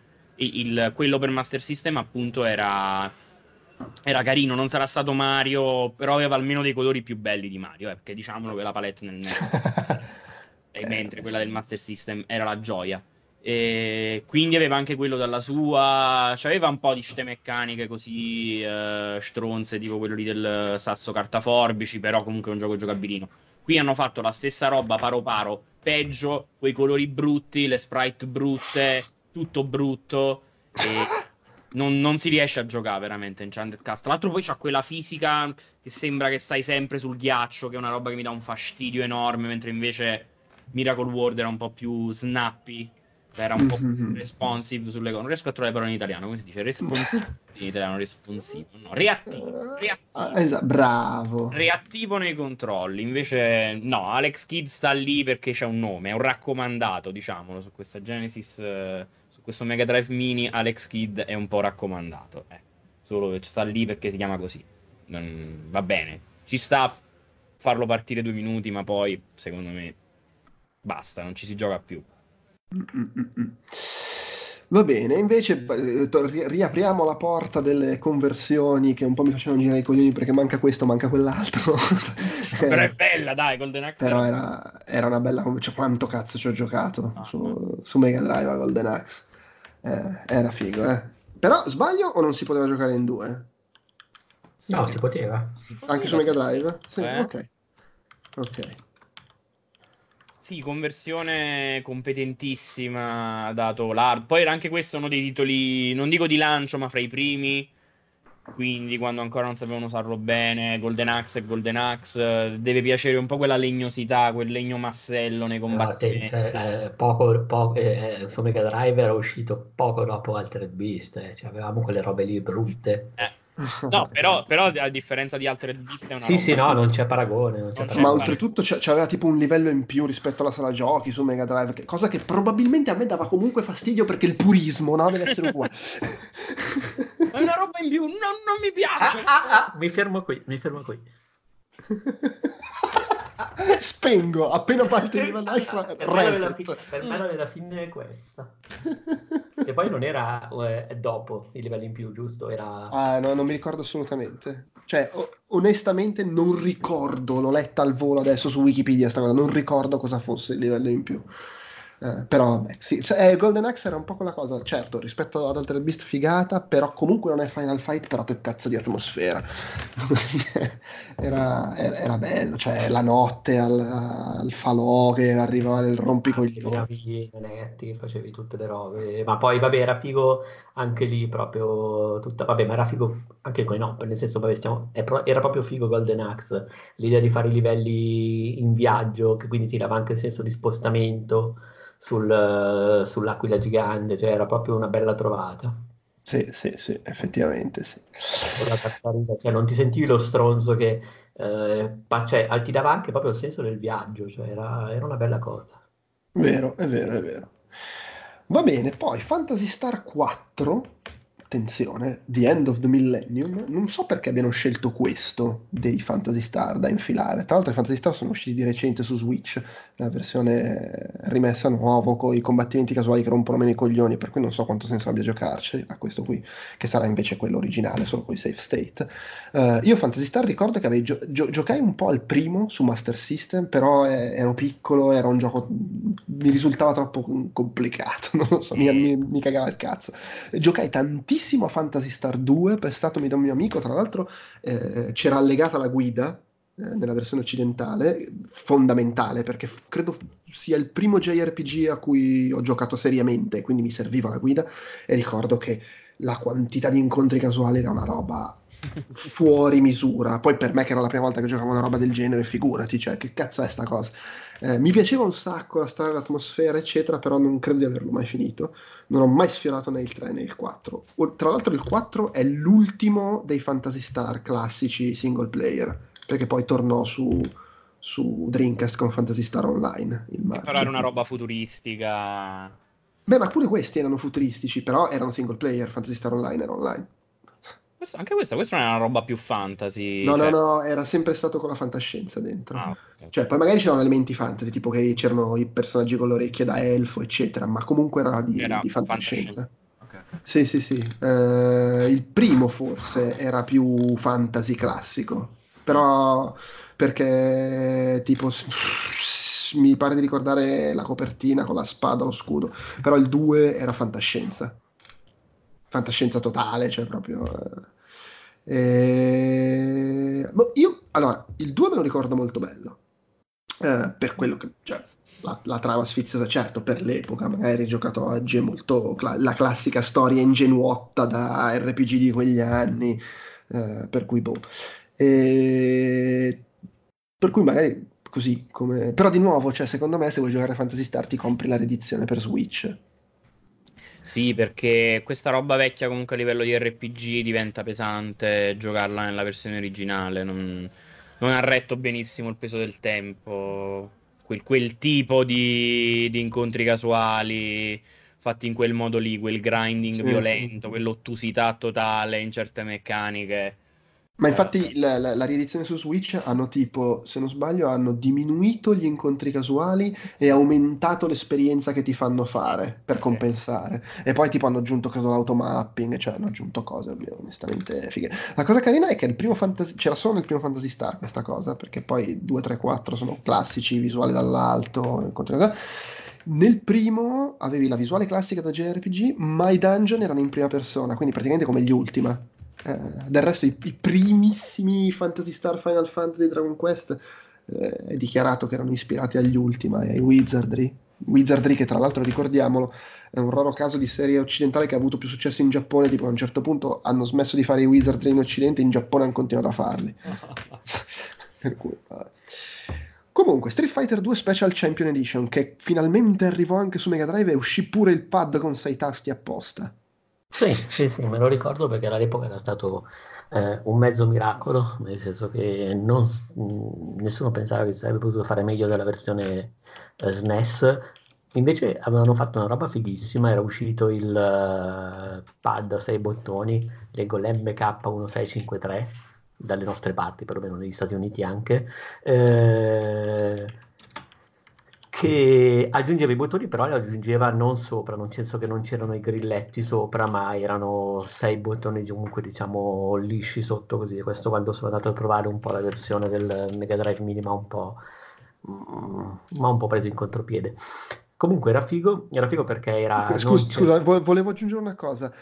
Sul fatto finalmente è arrivato, stiamo parlando di fine 93, eh, cioè addirittura qualche mese dopo la versione PC Engine, cioè è uscito prima su PC Engine sì, che sì, su Mega Drive. Sì, infatti, infatti hanno... era una versione, non era la versione uh, Turbo, ma era Special Champion cioè era la versione Special Champion Edition che praticamente includeva già anche degli aspetti di gioco che erano usciti nella versione uh, Turbo del Super Nintendo, perché nel frattempo nel Super Nintendo era uscita anche già un secondo Street Fighter che non era il uh, Super Street Fighter 2, ma era invece la versione turbo ad alta velocità. Nel Mega Drive hanno messo la possibilità di selezionare subito, tra l'altro, le 10 stelline che uh, nella versione Super Nintendo apparivano con un cheat, credo che fosse mm. il solito cheat GR su L, YA, YB, qualcosa del genere e no, lo ricordo bello, ricordo che era stato un miracolo per le recensioni. Eh, Tra l'altro anche questo cartuccio... Ah, beh, attenzione, qua ci sono informazioni contrastanti. Sulla copertina c'è scritto 16 bit cartridge 24 eh, mega. Wiki, ah, ok, sì. Eh, non c'è il bollino 24 mega che c'è su altre copertine, però eh, lo, lo, era da 24 mega. Sì, Comunque la, la, cosa, la, cosa, che includeva le, le, cose della versione Turbo su Super NES, fantastico, sto vedendo che siccome Capcom aveva annunciato che usciva il Turbo per Super NES, Sega gli disse a Capcom fermi, Ri- rinviate l'uscita su Mega Drive, ma dovete metterci dentro la roba della versione turbo. sì, per, per, con il fatto che però alla fine in realtà la versione turbo eh, viene considerato effettivamente un capitolo un nuovo Street Fighter 2, un capitolo regolare, mentre questo in realtà, pur essendo, pur implementando tutte quelle robe lì direttamente, eh, viene più ricordato come una specie di Champion Edition. Quindi, insomma, eh, non so quanto se la fossero venuta bene questa cosa qui. Ad ogni modo, fighissimo, l'ho giocato anche questo l'altro giorno, così tra l'altro anche nel, uh, in Italia, come ho già detto nel weekly, verrà commercializzato un pad a sei tasti per poterci giocare. E quindi insomma, figo, nel senso, vabbè, ogni, ogni Street Fighter è davvero dell'epoca, secondo me erano, facevano delle conversioni che francamente per me erano praticamente arcade perfect, nel senso che non, anche su SNES, ma anche su PC Engine sto giocando, mi sono comprato uh, la Champion Edition che è uscita poco prima di questa, mi sembra davvero tutte fighissime. Sì, no, beh, sì, sì, assolutamente. Va bene, a proposito di giochi storicamente Nintendo che arrivavano su Mega Drive e che secondo me erano le versioni sfigate, questa effettivamente è un po' una merda. Mega Man The, The Willy Wars, che è la, una raccolta per Mega Drive di remake dei primi tre Mega Man, che erano quelli per NES. Uh, oltretutto, leggo che uscì in cartuccio solo in Giappone e in Europa, in America lo distribuirono col servizio di download Sega Channel, che era tipo via cavo. E, onestamente non ci ho mai messo mano, non, non, mi aspetto che sia esattamente... Non mi aspetto che sia a livello di Super Mario All Star come qualità del lavoro svolto. Diciamo. sì, perché poi alla fine era una specie di remake, eh, diciamo, dei capitoli SNES con i boss un po' miscelati. NES, NES, non SNES. NES, eh. sì. I, i, I, primi tre Mega Man. Eh, con, eh, sì, con la grafica rifatta. Non è così terribile, se non erro, eh. Uh, credo di avergli dato un'occhiata, anche se io con i Mega Man sono proprio scarso, quindi capito, nel senso, guardo il primo boss, provo a fare il livello, ok, proviamone un altro, non ce la faccio stesso.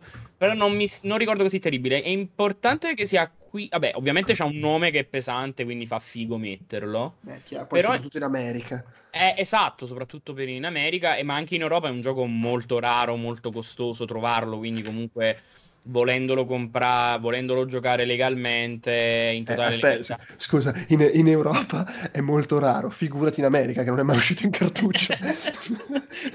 cioè, come, non, forse suppongo perché non, non, so come funzionava il Sega Channel, nel senso scaricavi la roba su un disco o, o era Cre- credo che avessi una cartuccia apposita o aveva una memoria interna la roba del Sega Channel.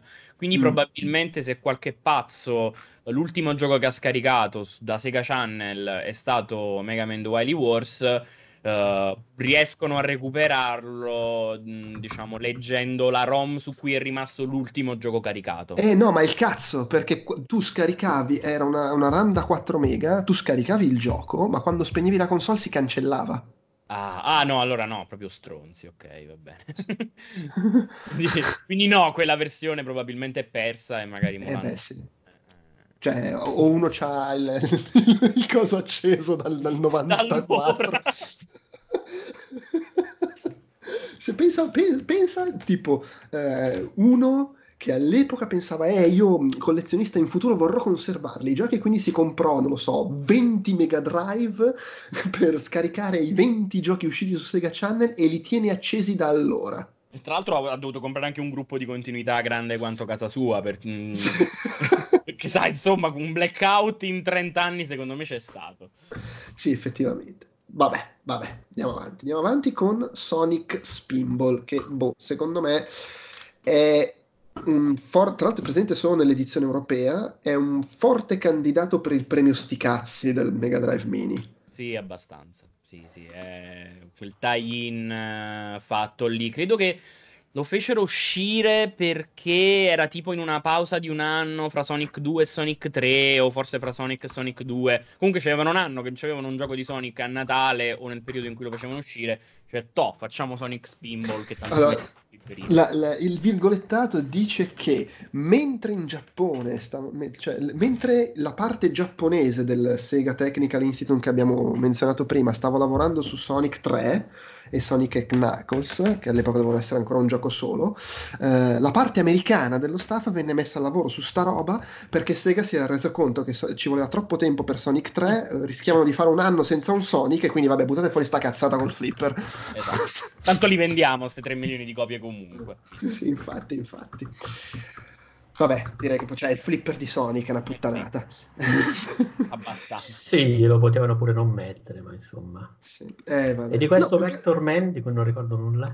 Eh, allora, Vector Man eh, è un gioco buffo strano. Uh, è tipo un gioco d'azione dove il personaggio credo che aveva la caratteristica che era fatto con una grafica particolare tipo è, è, era è esatto cioè non è che è una grafica particolare però è un po' stile Donkey Kong Country nel sì, senso un che renderello sì un esatto Eh, ed è un gioco d'azione 2D, ma in realtà cioè, non era brutto, eh? era, non me lo ricordo come un brutto gioco.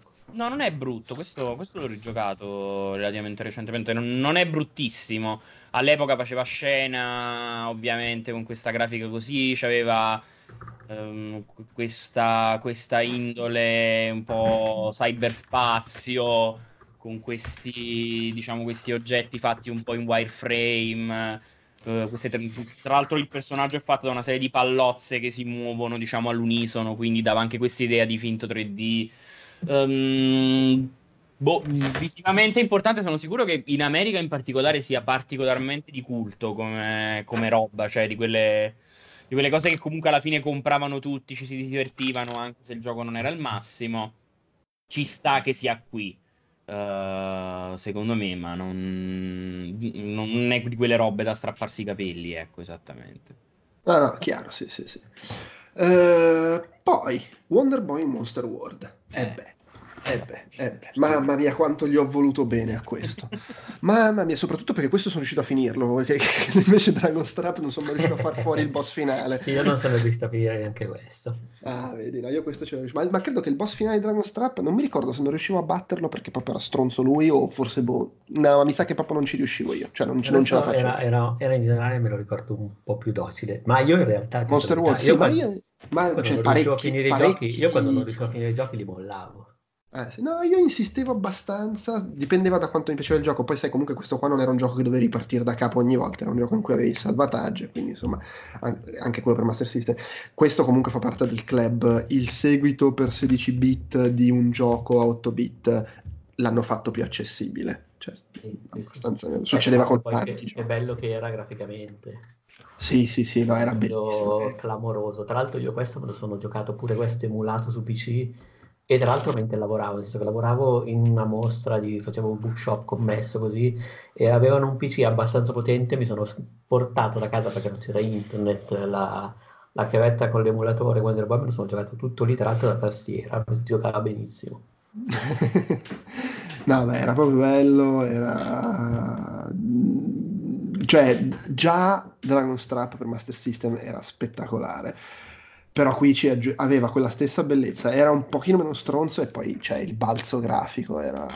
Sì, sì, no, era clamoroso, era... tra l'altro mi ricordava molto il gioco di Topolino, come palette, come scelte cromatiche, più che i vecchi Wonder Boy, i Wonder Boy precedenti. Mm.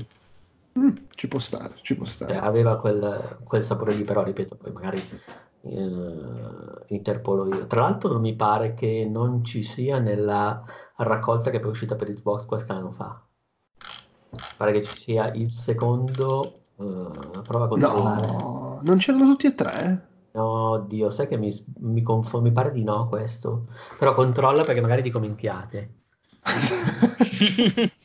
eh, boh, non, onestamente non mi ricordo. La, la, la, la, prendo per buona. no, no, no, non prenderla assolutamente per buona. È meglio che controllo.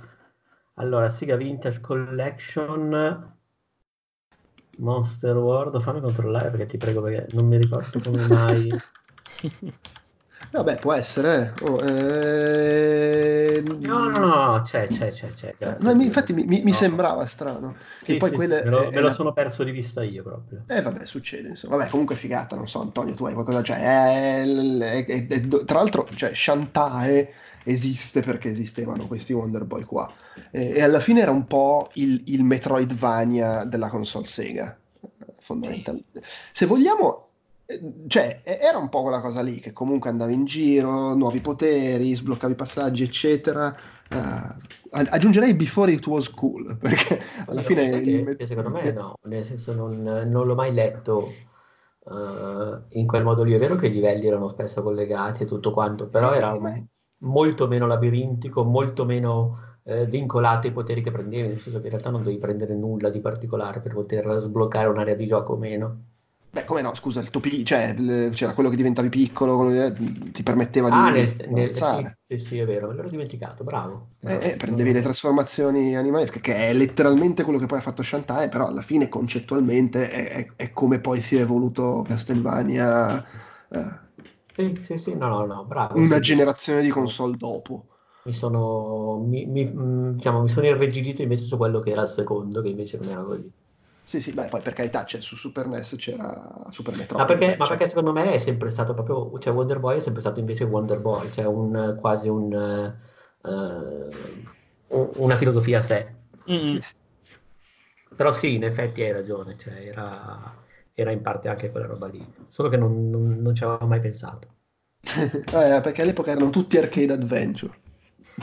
non ci, non no, ma però li ho sempre percepiti più lineari, però in realtà in effetti si ripensa anche al terzo che ha lab, per cui vai da una parte, cioè è un po', non so come dire, non riesco neanche ora a definirlo simil Metroidvania perché è ancora una roba a sé diversa, eh, anche, per, eh, anche, per, la verticalità dei livelli, cioè per il modo in cui uh, fanno tutti quei giochi di porte, di, di collegamenti che non sono così Uh, cioè non, non, so, non c'è una mappa così, no, no, no, assolutamente, coerente. Assolutamente. Non...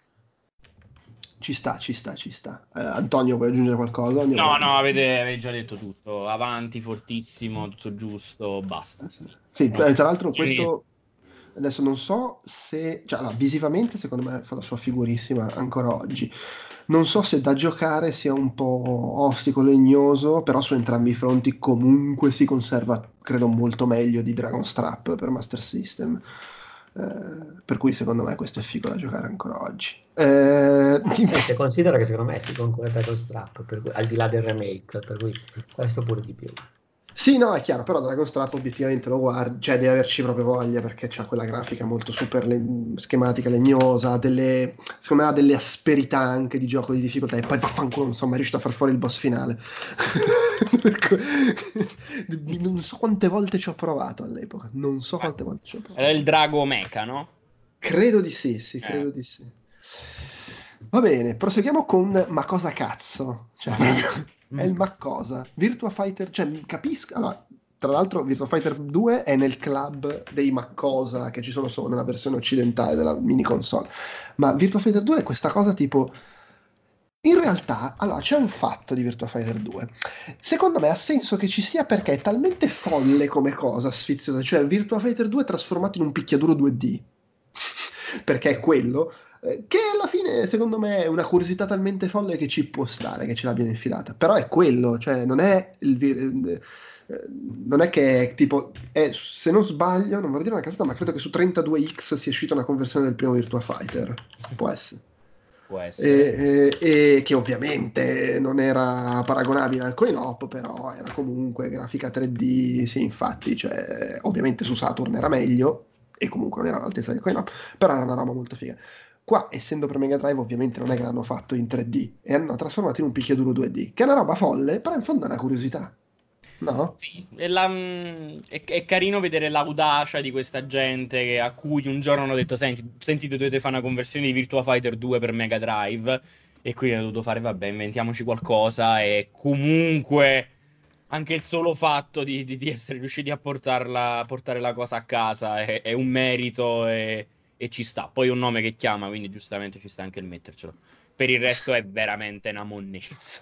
Tra l'altro è, è uscito solo in, uh, in, America e in Europa, non è, non è uscito in... Si vergognavano in, in Giappone, si vergognavano.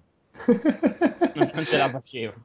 La, la, cosa fantastica è che nel... Um, come si dice, nel... cioè si chiama Virtua Fighter 2, però la schermata del titolo è Virtua Fighter 2 Mega Drive c'è, la, c'è, la pre- c'è, la, precisazione, la versione sì, di... Mettiamo le mani avanti, Mega Drive, eh, cioè, questo è una monnezza, l'altro è bello, giuro. Ma è brutto, cioè nel senso, a prescindere dal fatto ma che cazzo di senso ha giocare così a Virtua Fighter 2, è un gioco brutto? Sì, anche, non, devo dire la verità, io non sono un grande esperto, non sono un grande fan di, di picchiaduro però è, è legnosissimo. Già, già, tipo Virtua Fighter su Saturn è una roba abbastanza legnosa e comunque il Saturn un po' più di potenza ce l'aveva e, e, non reggeva il confronto con la fluidità e la reattività dei controlli dell'arcade, come è giusto che sia. Figuriamoci la versione Mega Drive. No, è completamente... È una curiosità, è veramente la robetta che fai partire e ti fai la risata, uh, ma poco più secondo me, cioè veramente... Mm, poco più di quello. Non... No, no, certo. La cosa buffa è che evidentemente, comunque, allora, è uscito nel 96 il gioco, quindi eh, ovviamente c'è, vabbè, c'è ancora gente che ha il Mega Drive. Eh, proviamo a vendergli sta cosa perché vogliono Virtua Fighter. Ma tra l'altro poi c'è Virtua Fighter 2, neanche l'1. e la cosa buffa è che leggo che praticamente questo gioco è stato ripubblicato di più del vero Virtua Fighter 2. Nel senso che la versione, la versione, Mega, eh, la, la versione, Mega, Drive di Virtua Fighter 2, questa qua in 2D, c'è nella Sega Mega Drive Collection, è uscita sulla Virtual Console del Wii, c'è su Steam e c'è perfino su iPhone. Eh. Anche se non c'è più dal 2015, però è uscita perfino su iPhone. Questa versione qua proprio. Vabbè, evidentemente oh. era popolare. Viva la merda. Alicia Dragon, Dragon, Dragon, Dragon, che è un... Eh, non, non, credo, forse ci ho giocato tipo a casa dell'amico, roba del genere, però non... è un gioco d'azione. letteralmente a casa dell'amico eh, non troppo tempo fa, visto che la, un amico che, che, è in fissa con il Mega Drive se l'è, se l'è comprato, mi aveva chiesto di portarlo dal Giappone, non l'avevo trovato, poi l'ha trovato in un mercatino in zona e beh, non è male, nel senso se gioca bene è interessante, c'è l'idea di questo personaggio che ha, diciamo, può contare su dei draghi, su dei minion che combattono al suo posto e in qualche modo non so, è curioso il modo in cui sparano, nel senso che c'è una sorta di mirino automatico che spinge già, diciamo così, i proiettili dei draghi, dei vari draghi eh, contro i nemici. Eh, anche, anche, i fulmini della tizia funzionano col mirino automatico perché sì, c'ha sì, sì, sì, sì, sì, un sistema tutto... che ti, tieni schiacciato, però. Cioè, e quella cosa è un, po è un po' straniata, nel senso che è molto coreografica da vedere, però ti lascia comunque un po', un po' così. Però non è male. Comunque, i draghi, tra l'altro, mi pare che possano morire, per cui li devi far rivivere nel caso che muoiono. Però non vorrei dire stupidate, però mi sembra, mi sembra che sia così. E stavo leggendo adesso, vabbè, è un gioco che ha qualcosa di interessante anche perché ci ha collaborato la Gainax. Eh. La Gainax, quelli di Evangelion, ci hanno collaborato e hanno, si sono occupati, leggo, del uh, character design e hanno fornito diciamo, tutti gli artwork necessari, hanno credo anche collaborato con la storia. Eh, in effetti pare che alcuni livelli, leggo adesso, eh, pari pari si ricordino Nausicaa nella Valle del Vento, proprio perché in realtà la Gainax all'epoca veniva da quella collaborazione lì con uh, lo studio di Miyazaki. Uh, un'altra cosa curiosa è che, va bene, nonostante la trama del gioco sia molto semplice, leggo adesso che uh, la backstory viene spiegata nel manuale e, e, nell'originale, a cui credo abbia collaborato anche la Gainax, Alice è la figlia di un mago che ha imprigionato il cattivo, questo Baldur, e l'ha spedito nello spazio profondo, mentre invece poi suo padre è stato a un certo punto, questo mago è stato torturato dai seguaci di questo tipo e poi questo tipo ovviamente torna praticamente nel, dalla sua prigionia, dal suo esilio e combatte, sfida il protagonista. Mentre invece nella versione americana e europea c'è proprio una storia diversa, perché Alice è un gladiatore, leggo adesso, che...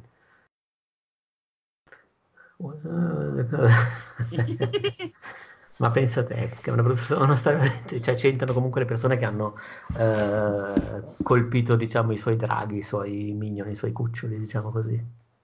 Tra l'altro, sempre per l'angolo delle spigolature, è sviluppato da Game Arts, che è lo studio giapponese famoso più che altro per la serie Lunar. di Lunar e poi Grandia, cioè, mm. quindi sono famosi soprattutto per RPG, però in realtà facevano anche giochi d'azione come questo Alice Dragon e come Seal Feed, che era un, uno sparatutto con grafica poligonale, però su binaria, la Panzer Dragon.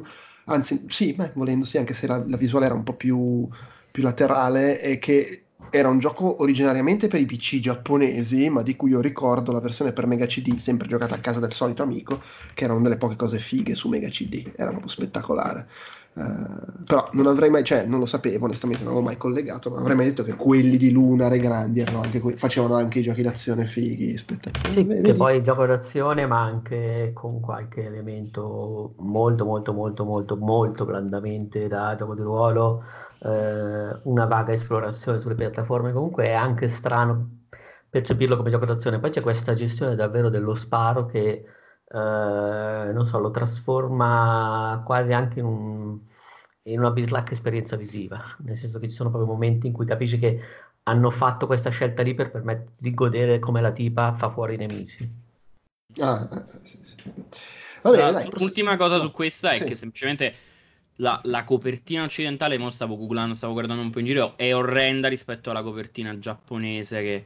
Cioè, quella occidentale è questa cafonata con Conan il barbaro femmina, quindi come si chiama, Red Sonia col drago, questo immaginario qui, invece la copertina giapponese è di una delicatezza estrema, una roba che eh sembra sì, quasi... Nella, nella, versione occidentale americana lei è una specie di, di barbara da Colosseo. Invece qui è una roba che sembra veramente molto Miyazaki, effettivamente, dalle parti di... Sì, dalle parti Ghibli ed è veramente stupenda la copertina. Ma sto guardando e dico, ma che cazzo di figata, è bellissima. Quindi, eh, le, le, le, con le... Eh, la, scusa, copertine... la lingua per Alicia Dragoon. Le copertine giapponesi del Mega Drive erano bellissime. Eh, un grande, grandissimo fan, ma anche quelle del, del Super Famicom però eh, io ovviamente da possessore di Mega Drive ma avevano proprio il design de, secondo me della, del, delle, delle, cover il logo giapponese del Mega Drive perfino era fico mm. con, due, con MD no? cioè, era veramente strafigo. È tutta colpa degli occidentali sempre sì, ma in generale ma che, che brutta che è la copertina occidentale terrificante. La vedi che è terrificante? È orrenda. Sì sì sì sì, sì. Oh, parlando di copertine orrende eh, Columns, tra l'altro anche in quel caso la, la, copertina giapponese è tipo 100.000 volte più figa, con questi due angeli con le gemme che cascano in mezzo. Eh, no, aspetta, no, quella è quella, era, era, era, l'immagine sul retro, l'immagine davanti c'erano tipo due statue, comunque c'è, rispetto a sta che cazzo è, le gemme che esplodono con i quadretti, ma vaffanculo. Comunque, Columns, che come tu mi insegni Andrea dalle ricerche che hai fatto... per l'articolo che hai scritto su altri. Oh, ma vaffanculo, io guarda, ti giuro, ma sai che non, non, ma perché non era tanto, cioè sono cose che si però non era tanto che non ci capitavo sopra, era l'idea di metterle in fila e, e poi sapevo che mentre facevo Tetris poi dovevo occuparmi anche di Darius.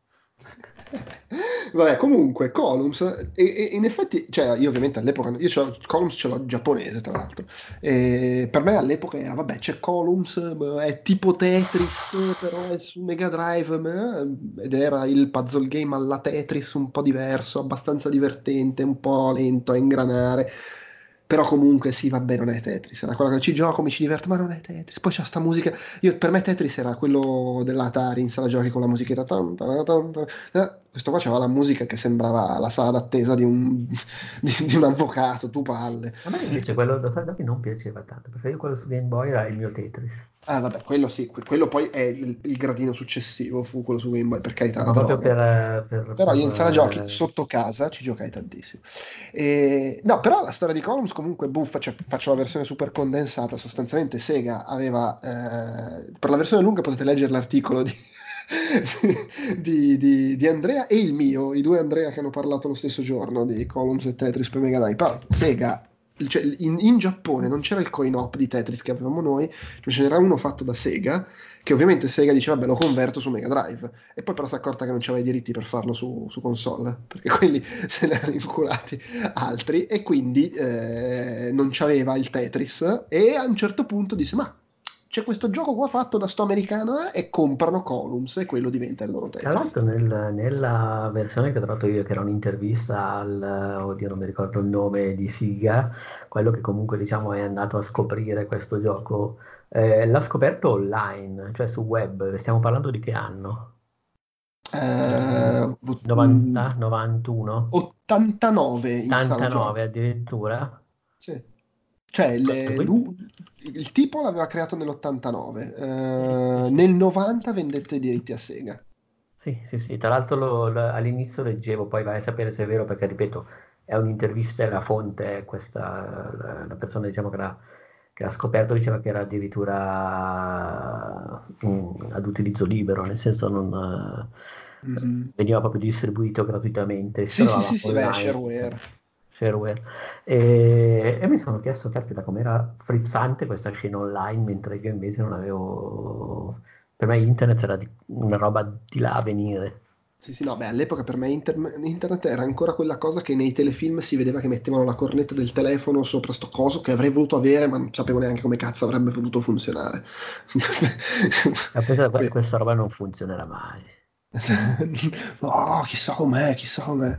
Eh, però sì, comunque Columns alla fine era un puzzle game gradevole secondo me. Ah, cioè, fondamentalmente era il match 3. Perché combina le gemme, fa le prime che diventasse un, un, filone. In effetti, se ci pensi, considerando tipo Bejeweled, quanti cazzo di soldi ha fatto? Eh, il fatto che Columns sì, abbiano fatto qualche seguito, ma insomma non sia diventato mai. C- c'è da rosicarci un po' per chi l'ha inventato sia per sì. sto, sto Jay Gertzen che l'ha fatto, sia per Sega che ne comprò i diritti, considerando cosa è stato Bejeweled eh, vent'anni dopo. Sì, è vero, però secondo me in realtà di puzzle all'epoca ne uscì, da, da, lì in avanti ne sono usciti tanti decisamente migliori di Columns. No, e, ok, certo. E, sì. Voglio dire, lo stesso Dottor Mario era superiore. Ma sì, ma non so, può essere. Cioè, in realtà a me Columns non ha mai detto granché. Cioè non... No, no, sì, era secondo piano. Vabbè, comunque, Dynamite Heady, che è altro gioco di Treasure a cui devo ammettere non ho mai giocato. Io addirittura non l'ho mai sentito. No, no, io lo, lo conoscevo di, di, nome. Tu, Antonio? No, è, è, carino, anche questa è una di quelle robe che ho giocato da poco. Ehm è, è, treasure, nel senso che comunque parte dai presupposti di un puzzle platform, più un action platformer, però ci mette quella, quella locura, quella ventata di, di novità, uh, a volte anche un po' solo di facciata, ma che, che, funziona, perché poi il gameplay si basa sul fatto che questo personaggino gli si sgancia la testa e la può utilizzare per, per attaccare i nemici, uh, generare esplosioni, oppure so, la lancia in aria per agganciarsi alle cose ehm, ha mh, uno stile molto figo, molto colorato, eh, con quei colori però belli sparati del Mega Drive che, che un po' caratterizzavano la console. E un, anche questo, come in parte tutta la roba Treasure, può essere tranquillamente, oggi come oggi potrebbe essere un indie proprio fatto e finito, tranquillo eh, e con, un, con una buona riuscita.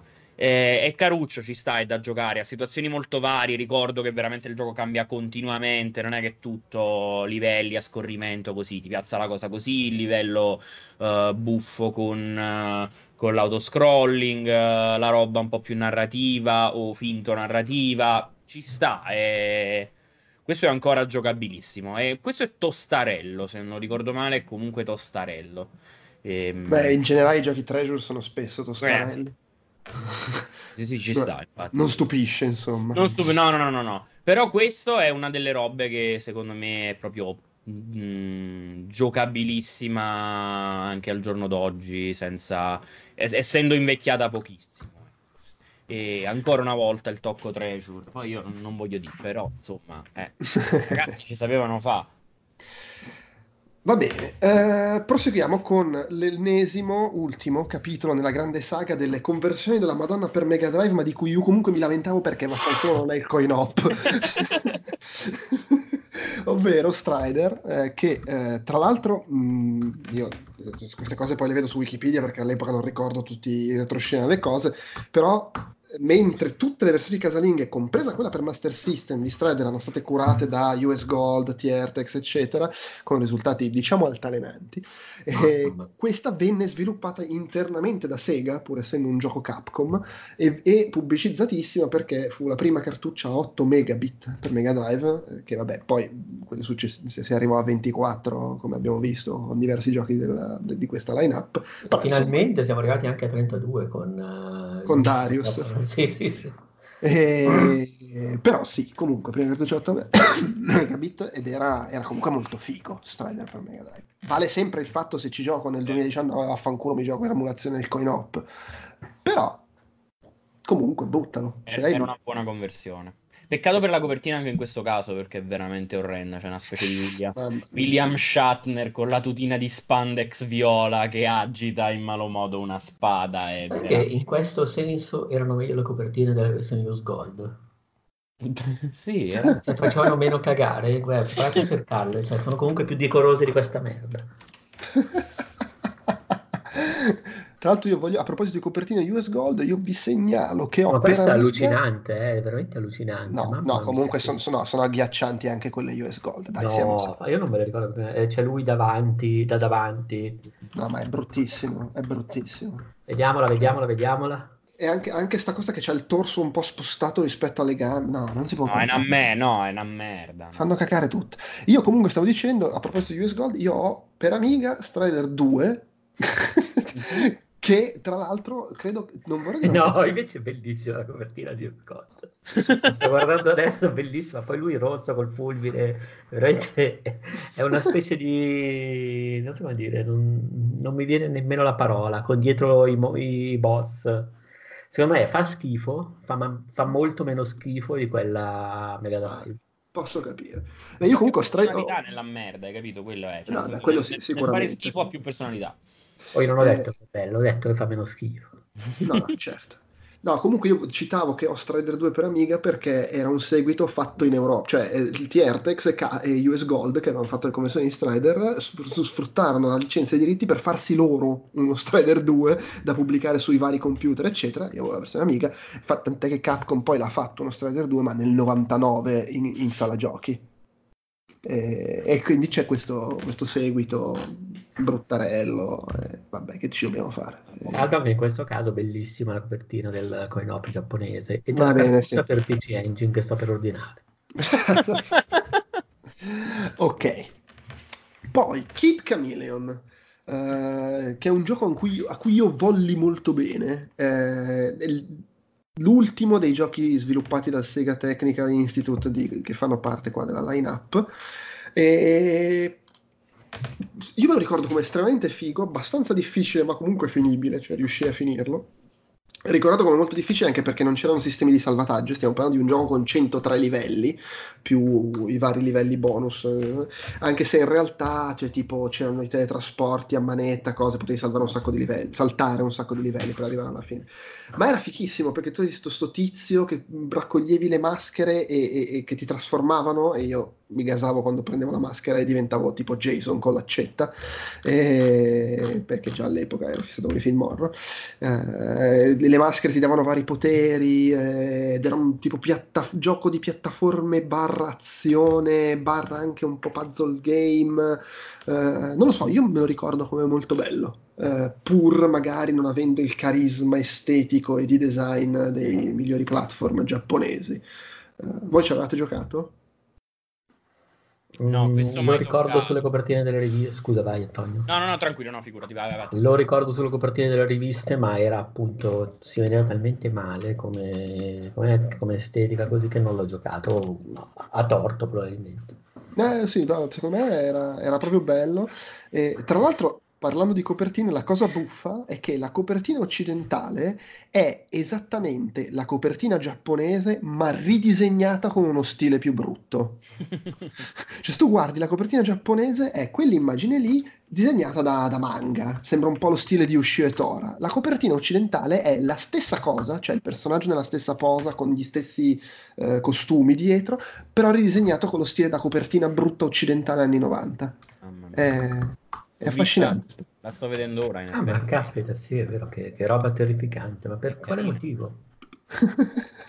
e Ha perché detto doveva cosa- essere... cosa- È proprio veramente una porcata totale, ma Perché non tiravano, cioè quello stile lì non, non era così scontato come lo diamo per scontato oggi, dopo, capito, vent'anni di invasione manga anime, qui questa roba è stata sdoganata. Pensavano poi che è vendesse va- perché... vagamente una specie di Cory Philban eh, che va in skate.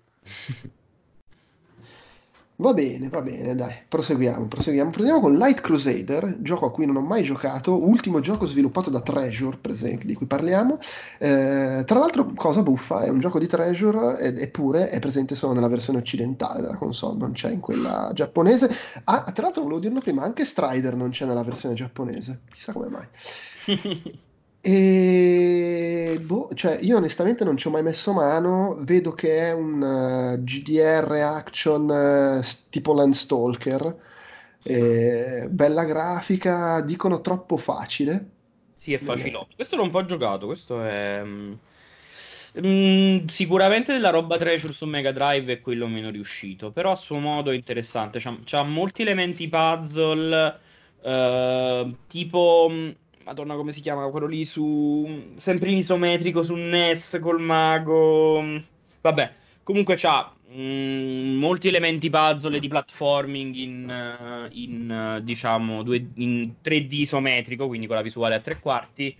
Uh, è un gioco molto poco punitivo per cui tu puoi sbagliare una determinata cosa, un determinato salto 3000 volte, non ti dice mai nulla. Uh, I combattimenti uh, sono carini, ma niente di trascendentale. È particolare perché appunto cercava di mischiare, di mettere insieme comunque elementi uh, da puzzle con elementi RPG e combattimento. E una, una cosa che, era carina, che era diventata una specie di mezzo meme, che praticamente puoi spostare gli NPC. Cioè, quindi puoi spostare gli NPC, li puoi anche impilare uno sopra l'altro. Quindi se tu trovi tipo una, un'altura e c'è un NPC sopra, puoi farlo cadere sull'NPC sotto e, rimangono impilati uno sopra l'altro. Non, non si è capito perché proprio ti permetteva di spingere gli altri personaggi in giro per la mappa. Boh. Io sto, sto, scorrendo le foto. Eh, allora, a parte che stilisticamente, cioè per essere un gioco treasure, c'è veramente una faccia da cazzo che, sì. che non, si, non, si, spiega, ma a meno che non, f- non fosse, boh, proviamo a fare una roba, occ- una occidentalata. Eh, a parte il fatto che, attenzione, la copertina americana è più brutta di quella europea, così, mi sembra Mazza, giusto specificare copertina europea è, non è un granché quella americana, fa vomitare, ma la cosa più bella è questa, cioè da tutte le foto che vedo è una roba super fantasy, sì, con tipo i boss magari sono un po' sopra le righe, dem- demoni strani, eccetera, però tendenzialmente fantasy, c'è un look quasi da ultima, un po' giapponesizzato, però un boss è un carro armato. Vabbè, era treasure, la locura, è così, ci devono mettere la cacata dentro, se no non... Ma è fantastico, cioè tu sei sto cavaliere con l'armatura, la spada, va in giro il mondo fantasy e il dodicesimo boss è un carro armato enorme. Vabbè. Vabbè, chissà Vabbè. perché l'hanno messo qui. Cioè, eh, sembra molto di nicchia, eh, ma molto. Eh, ma secondo me è, è sempre un mix di uh, ha, ha, avuto successo in quel mercato, perché comunque c'è solo su, nella versione europea, barra mh, mm, co- non ci costa tanto metterlo perché è Sega e quindi abbiamo i diritti. Mm, vero. Veramente è un mix di queste due cose. A tal proposito, Monster World 4, eh, che vabbè, non è... Vi aggiorno, vi aggiorno dicendo che Strider non lo compro, perché c'è solo su CD e non lo sapevo, e costa 145 euro. L'ho detto Ma ce ne sono SP. versioni tenute meglio da 271. Madonna. Comprati il cartuccione di Ah, non lo compro, non lo compro, non siamo a Napoli, non lo compro il cartuccione. Ma che vuol dire non siamo a Napoli? Il pezzotto, non lo compro il pezzotto del PC Engine. Ma non è il pezzotto, vabbè, lasciamo stare. Ah sì, sto scherzando. Ma perché poi non gioco più niente, almeno così li gioco. Eh no, ci sta, ci sta. Poi Monster World 4, eh, che vabbè è il seguito di Wonder Boy Monster World, è proprio è, il, è il, l'apoteosi del... Vabbè, Shantae è questa cosa. Eh, esatto, sì. Perché cioè, si Stavo passa la stessa cosa. alla tipa con anche stile un po' orientaleggiante come caratterizzazione.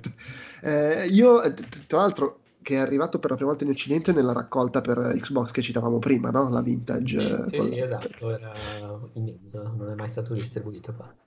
E beh, ma anche perché comunque era un gioco del 94, neanche poi così tardi. Eh? Chissà come mai non, non, l'avevano distribuito. Magari perché non aveva, non aveva, venduto tanto bene il Wonder Boy precedente. E io non ci ho mai giocato.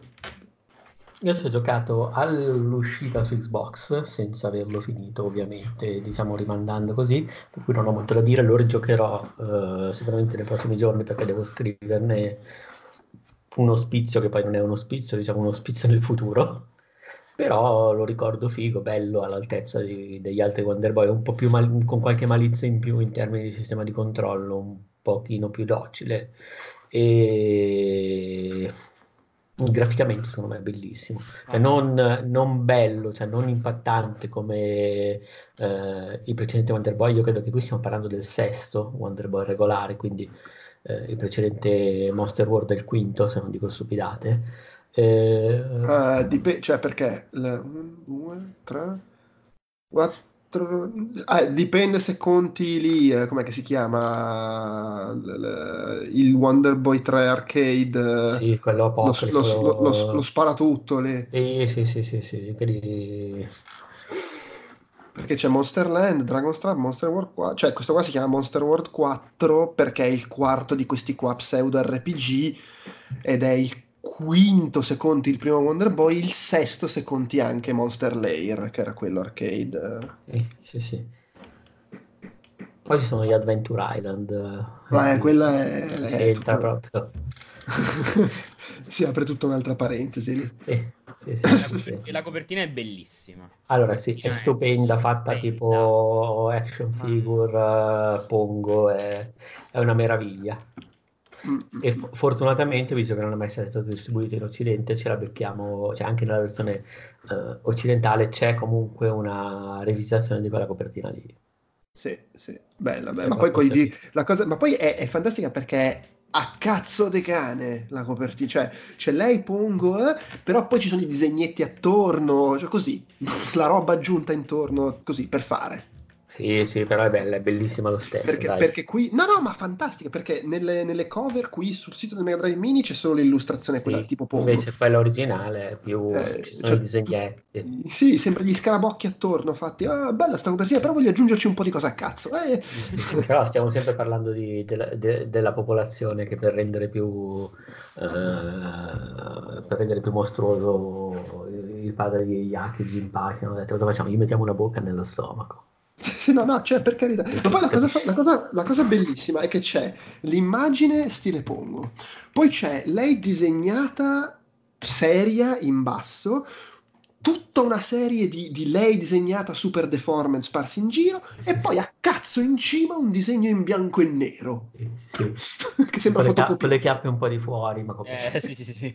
Cioè, completamente folle sì, sì, cioè, perché... erano ubriachi e hanno mandato per sbaglio lì c'è, proprio, lì c'è proprio il, la, la, paura della parete bianca cioè non, non, gli basta mai no no secondo me quella è, avevano, hanno mandato la, quella sbagliata in stampa era un foglio su cui uno si era messo aveva fatto i disegnetti e per sbaglio ha mandato in stampa quella. Non... Vabbè, ah, sì, probabilmente c'erano anche degli altri disegnetti che sono riusciti a cambiare. Ah no, no, certo, sì. Va bene, dai, poi penultimo gioco di questi classici. Eh, allora, io ammetto, No, sì, ci ho sicuramente giocato a casa dell'amico che comprava qualsiasi cosa, però per me Eternal Champions era quella roba tipo, no, ma che c'è, ma vaffanculo, eh, cos'è sta roba? Gli sfigati che vogliono fare Street Fighter, ma non ne voglio sapere un cazzo. Poi magari bellissimo, graficamente era abbastanza figo, credo. Poi 24... Sì, graficamente molto figo, però poca sostanza, era, era bruttariello, era un picchiaduro occidentale, quindi era bruttariello. Ambizioso perché aveva questa, questa, ambizione di fare il, il, picchiaduro fortemente narrativo. Quindi ognuno dei personaggi, tipo se andavi nelle opzioni, avevi tipo un muro di testo in cui ti spiegava la loro storia. Um, era interessante da questo punto di vista, aveva meccaniche molto diverse per ogni personaggio, che quindi erano molto ben caratterizzati, però poi in sé il gioco era legnosissimo, abbastanza uh, cattivo, la, la, IA era molto stronza. Mh, mm, però dal punto di vista grafico era, era, figo, a suo modo, in maniera molto occidentale, ma era figo, quasi dalle parti dell'Amiga, ecco, uh, dei, giochi, dei, giochi, belli dell'Amiga. Mm-hmm. Ma non dei, picchiaduro, non dei picchiaduro, Comunque meglio, meglio dei picchiaduro incontri su Amiga, probabilmente. Ah, probabilmente sì. Eh, tra l'altro, nell'angolo delle spigolature supportava il Sega Activator, ah, che era questa specie di ring a infrarossi dentro cui potevi stare e tirare pugni e calci proprio fisicamente per combattere e per venire incontro al fatto che comunque era sicuramente più meno preciso come sistema di controllo e più faticoso, se giocavi con l'Activator ricevevi il 50% dei danni in meno e facevi il 50% dei danni in più rispetto a, tipo, all'avversario che giocava col pad. Così giustamente, era, era un po' un, un, microtransazione prima del tempo, no? Cioè, se tieni la periferica che ci hai buttato 50 euro vicino per sbatterti tipo bagarozzo colpito da Baigon a terra, uh, ti diamo, ti senti più figo, ti senti più fresco e, e vinci più facilmente. Tra l'altro poi tipo i giochi che supportavano l'Activator erano tipo tre, quindi è grande successo di Sega tra l'altro. Ma qual era stato il gioco con cui l'avevano lanciato? Diciamo, qual era la killer application dell'Activator? Cioè una periferica così l'avranno... Mi, mi, pare che nelle pubblicità americane almeno facevano vedere proprio mh, questo e Mortal Kombat, se non erro. Che pure lo so. Ah, non qualche rhythm game, qualche cosa di... Cioè, speravo qualcosa di più... No, i, non, i non, non so neanche no. se esistessero all'epoca rhythm game eh, che potevano stare. Beh, è come il, il, tappetino per NES per giocare a, a, con, lì, a track and field. Sì. Che però secondo me era più stiloso. Eh, ci sta, ci sta. Eh, non so quanti giochi lo abbiano supportato il Sega Activator. Stati... Erano quelli che lo supportavano, diciamo, out of the box, cioè mh, così, senza fare modifiche e soprattutto, uh, diciamo, vedendo che c'era attaccato un Activator e magari adeguando un po' il gameplay, erano Eternal Champions, Mortal Kombat e Comics Zone.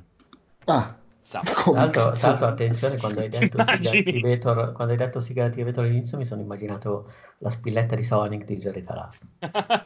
Pensavo supporta Siga Activator e supporta quella roba lì. E io l'ho usato, chissà come cazzo, in che modo l'hanno implementata nel gameplay. Ho pensato a una roba tipo, non so, Captain Power, sai, quelle vaccate lì a infrarossi che andavano in quegli anni, però un attimo, qualche anno prima, mi sa. Va bene, dai, allora, l'ultimo dei, dei classici inclusi nella console, Road Rush 2. Eh, io ammetto di non essermi mai cagato la... Cioè, di nuovo, ci ho giocato a casa dell'amico che aveva tutto, eh, sembrava sfiziosa l'idea de, de, de, del gioco di moto in cui ti anche cazzotti, però di nuovo, era un giovane rompicoglioni e boh, vabbè, sì, ma comunque Engon è più bello, vaffanculo, c'è Super Engon. Eh, voi? No, mai pure io la roba di Road Rush non l'ho mai toccata, non mi ha mai particolarmente ispirato. Era comunque un gioco molto popolare. Eh? Sì, sì, sì, sì, sì, sì. Però non, non lo so, c'avevo gli amici che non gli piaceva di da catenate con la moto, evidentemente. Ma io più che altro all'epoca avevo già il motorino, quindi non, non giocavo i giochi delle moto. In real life. Non ne sentivo il bisogno, ecco. No, ma poi in generale non sono mai stato tipo da racing. Posso spingermi al massimo dalle parti di Mario Kart o F0. Sì, eh, secondo me aveva un problema e mi rendo conto che non significava che fosse un gioco brutto, però non mi piaceva stilisticamente, cioè lo trovavo ah. rozzo a livello estetico e quindi secondo me anche quello un po' mi frenava. Però vabbè, comunque un gioco molto, molto amato e quindi magari poi lo, lo, lo sottovalutavo. Eh, giusto così per chiudere. C'è da dire che secondo me i racing sono tra, tra i generi probabilmente invecchiati peggio rispetto al cambio al passaggio di età. È vero, sì, anche se però quelli 2D secondo me sono fan... cioè, un'altra fanno... cosa. Sono un'altra sì, cosa. sì, cioè sono comunque invecchiati male perché adesso non siamo abituati più a giocare a roba che va a 8 frame, roba del genere. Però rispetto magari a... ai primi racing game 3D sono più gradevoli questi. No, sì, però secondo me ecco, o hanno una forte personalità, tipo i vari Outrun, primi due tra l'altro. No, esatto, certo. Oppure, sì, sì. oppure poi magari questo ce l'ha, in effetti io che ne so. Beh, dà dalla sua la, il fatto che pesti la gente, che insomma è sempre una cosa apprezzabile nella vita in generale. Bellissima la copertina, era bellissima la copertina in questo senso.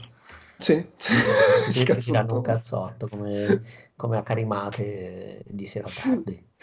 ma tra l'altro in maniera totalmente, cioè se dai un cazzotto così non, non gli fai male. Però, ma vabbè. perché secondo me sono fermi. Vediamo se c'è certo, l'effetto sì. dinamico, sì. Oppure è l'alba, sono all'alba fermi si stanno menando a bordo delle moto, ma fermi. Va bene, allora abbiamo parlato di tutti e 40 i giochi vecchi inclusi, giusto due parole da te che li hai, li hai provati, ricordiamo eh, in questo Mega Drive Mini hanno incluso anche Tetris e Darius. Eh, di Tetris esisteva, come ho detto prima, una versione Mega Drive che era la conversione del coin-op giapponese di Sega, però appunto ce ne sono tipo 10 copie perché non avevano i diritti e quindi dovettero ritirarla dal mercato. E non è quella versione lì di cui è comunque immagino reperibile la ROM, eh, ma è una nuova conversione fatta apposta.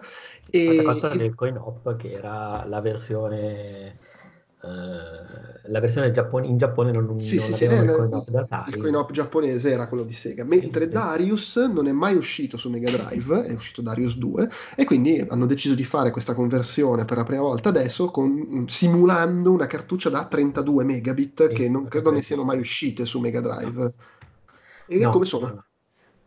Uh, allora, Tetris eh, all'epoca leggevo che era eh, particolarmente innovativo perché introduceva tutta una serie di malizie che hanno fatto un po' la fortuna del genere. Io in realtà giocandolo, giocando questa versione che presumibilmente si basa su quella che era la versione arcade eh, del coin op e che potrebbe essere diciamo vicina poi alla versione che su cartuccia è uscita e non uscita, eh, io la sta venendo dai Tetris contemporanei devo ammettere che l'ho trovato un po' legnosetto. Per quanto possa essere legnosetto Tetris, nel senso sono dettagli, il gioco è sempre quello, però per, non l'ho trovato così agile come, come mi veniva raccontato mentre, mentre, ci facevo sopra delle ricerche, quindi può darsi anche che l'abbiano un po'... Uh, non so come dire, migliorato, però non mi è sembrato così, così irrinunciabile. Ecco, forse penso che sia più la curiosità di avere qualcosa del genere in una console così, il fatto che è il gioco super raro e altro, però mm, non è la versione di Tetris che giocherei potendo, potendo avere altro. Ecco. Mi chiedo se eh, rispetto magari a, a, quello per NES risulti tanto diverso, perché quello per NES viene usato oggi per fare i campionati mondiali di Tetris. Eh, Ma dove? Nel terzo mondo? Però. No, no, no, i campionati mondiali di Tetris vengono fatti su quello per NES. Sì, per vari... modificato, ma è quello del NES. Sì, ma modificato più per questioni di, come si dice, interfaccia schermo, per far vedere sì, le robe che segue il, il, gioco, e bene o male quello. Quello che tolgono era, la... cioè non neanche, fanno in modo che la randomizzazione sia la stessa per i due avversari. Eh, però sì, cioè, questo qua è comunque una versione successiva di qualche anno, chissà chissà com'è giocare questo rispetto a giocare a quello oggi. Vabbè, comunque. Chissà, chissà. Eh, no, beh, poi chiaro, poi tu dici, non, non, sicuramente quelle innovazioni erano fighe Vabbè, per l'epoca, è, è chiaro che oggi non, non ti fanno... Un, un praticante ad alti livelli di Tetris, cioè per me è stato un percorso graduale, Tetris dopo Tetris, soprattutto negli ultimi anni e mezzo c'è stata la botta di Uh, quello di Mizoguchi e di Tetris 99 che secondo me sono dei Tetris eccezionali, mm-hmm. lisci, flessibili, uh, divertenti, per cui in realtà a questo punto, dopo averci giocato così tanto negli ultimi mesi, tornare su un Tetris di qualche anno fa te ne accorgi subito che c'è qualcosa di diverso, che non va, che non funziona. Poi magari in realtà paradossalmente è ottimizzato meglio quello per i tornei, quindi per tirare fuori un certo tipo di prestazione rispetto a quelli contemporanei, perché questo non posso saperlo. No, no, chiaro, sì, sì, sì, è che dicevi tutte le innovazioni che all'epoca venivano celebrate, oggi non, non, noto questa freschezza, però è chiaro, all'epoca quando uscì faceva quell'effetto, oggi ci sono di mezzo altri vent'anni di, di, di, di, ripulitura e perfezionamento e ammorbidimento. Sì, sì, I dettagli di cose che poi magari uno non percepisce magari no, da, un, chiaro, sì. da una versione all'altra. Ripeto, a me non è sembrato così clamoroso, però a me che Uh, non sono un, un, cultore se non... Uh... No, no, certo, certo, certo. E Darius invece? E Darius invece mi è piaciuto, è carino, non, non so, uh, sono morto in continuazione, nel senso come ti dicevo già anche nel, nel weekly, sento di non essere più in grado di giocare a quel tipo di sparatutto lì adesso perché sono veramente troppo severi. graficamente secondo me è figo, mi sono letto poi tutta la storia del fatto che eh, originariamente l'hanno annunciato e la community si è notato che era molto molto simile a quello sviluppato da un ragazzo che si occupa di homebrew e programmazione diciamo così amatoriale. E poi pare che sia stato fuori oppure l'hanno fatto a posteriori questo non posso saperlo, non posso fare dietrologie però diciamo ufficialmente hanno ammesso che eh, il, questo, questo, sviluppatore, questo ragazzo ha collaborato, adesso non ricordo il nome, ha eh, effettivamente collaborato con eh, M2 per eh, lo sviluppo del nuovo Darius, quindi effettivamente hanno, sono basati su, eh, sul lavoro di un fan. Pare che non l'abbiano dichiarato subito, comunque abbiano un po' glissato sulla cosa perché c'erano problemi con uh, uh, Taito, giusto? Sì. Ok, e Ma- Materna è ancora in bagno probabilmente. no, no, no, ho risposto. Ho, ho, ho, detto sì. Abbiamo entrambi detto sì. E io ho bisogno di, di, essere, di sentire un feedback, se no, se no mi, sento, mi sento abbandonato. Ad ogni modo, eh, sì, mi è piaciuto, interessante. Apparentemente, dicevo, non l'hanno fatto perché con Titan non erano contentissimi all'inizio di questa scelta, per cui hanno glissato. C'è chi dice che in realtà poi sia anche stata una scelta di questo programmatore di mantenere l'anonimato. Sta di fatto che adesso è ufficialmente basato sulla sua ROM, quindi figo. Quindi figo che ci sia un fan che ama evidentemente in maniera viscerale un gioco da ricrearlo. Tra l'altro, questo tizio qualche anno fa proprio, si era proprio ricostruito il coin op a tre schermi in casa, ce l'aveva sì. r- uh, ritirato su dal, dal, nullo, visto comunque diciamo le lavorazioni. Per cui, insomma, se, se, c'è un super appassionato che ha fatto un gioco che ama moltissimo e l'ha fatto probabilmente uh, nella maniera migliore possibile, tanto meglio. Cioè, sarà a me è piaciuto giocarci per quanto ovviamente in un provato di un'ora nel quale ci ho infilato un po' di giochi non è che ho potuto fare miracoli. No no vabbè è chiaro certo certo.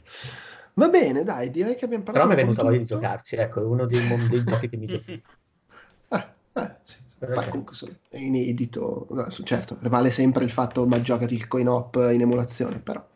Ma uh, sai che in questo caso è non so come dire, c'è tutta la particolarità dell'oggetto, fa me che secondo me dà anche un, un risvolto interessante al, al sì, gioco. no, è vero, è vero, è vero, è vero. Sono, sono d'accordo comunque. Va bene, va bene, dai, abbiamo parlato di tutti i giochi. Eh, io chiuderei dicendo una cosa. Eh, sì, beh, abbiamo parlato di tutti i giochi, un'affermazione un po' forte in alcuni casi, ma insomma, li abbiamo menzionati tutti. Eh, chiudo dicendo una cosa. Eh, in questi giorni sto scrivendo un po' di ospizi, ma preso il Raptus l'ispirazione su vari giochi. Eh eh, del, della line-up e eh, nel farlo vado lì in cameretta e tiro giù la scatola, apro, non so se avete visto l- l- l'articolo su Columns, alla fine ho messo la foto del manualetto dove avevo segnato i punteggi eh, e non so dove cazzo è finito Alex Kidd per Mega Drive. Ah. La, tra l'altro versione giapponese io avevo, mi, mi girano abbastanza i coglioni, sto pensando, ma me l'avrà fregato qualcuno? queste sono le storie brutte, perché adesso vale. Eh. E io non faccio nomi, ma c'era una persona che frequentava casa mia tanti anni fa e che ogni tanto, non lo so, scomparivano dei giochi. Mm, vabbè, eh, e su questa nota di polemica, sen- senza fare nomi, direi che possiamo salutare. Eh, ciao Antonio. Buonanotte ragazzi. Ciao Andrea. Quella.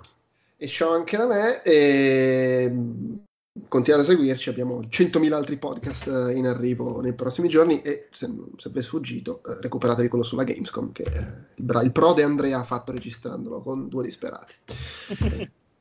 Ciao a tutti. Ci siete? Sì. Ok. Abbiamo perso Andrea? No, no, non mi sentite? Io ti sento.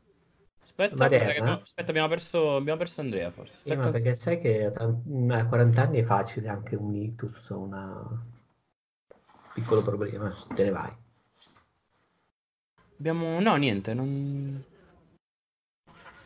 No, è mutato Andrea. Niente?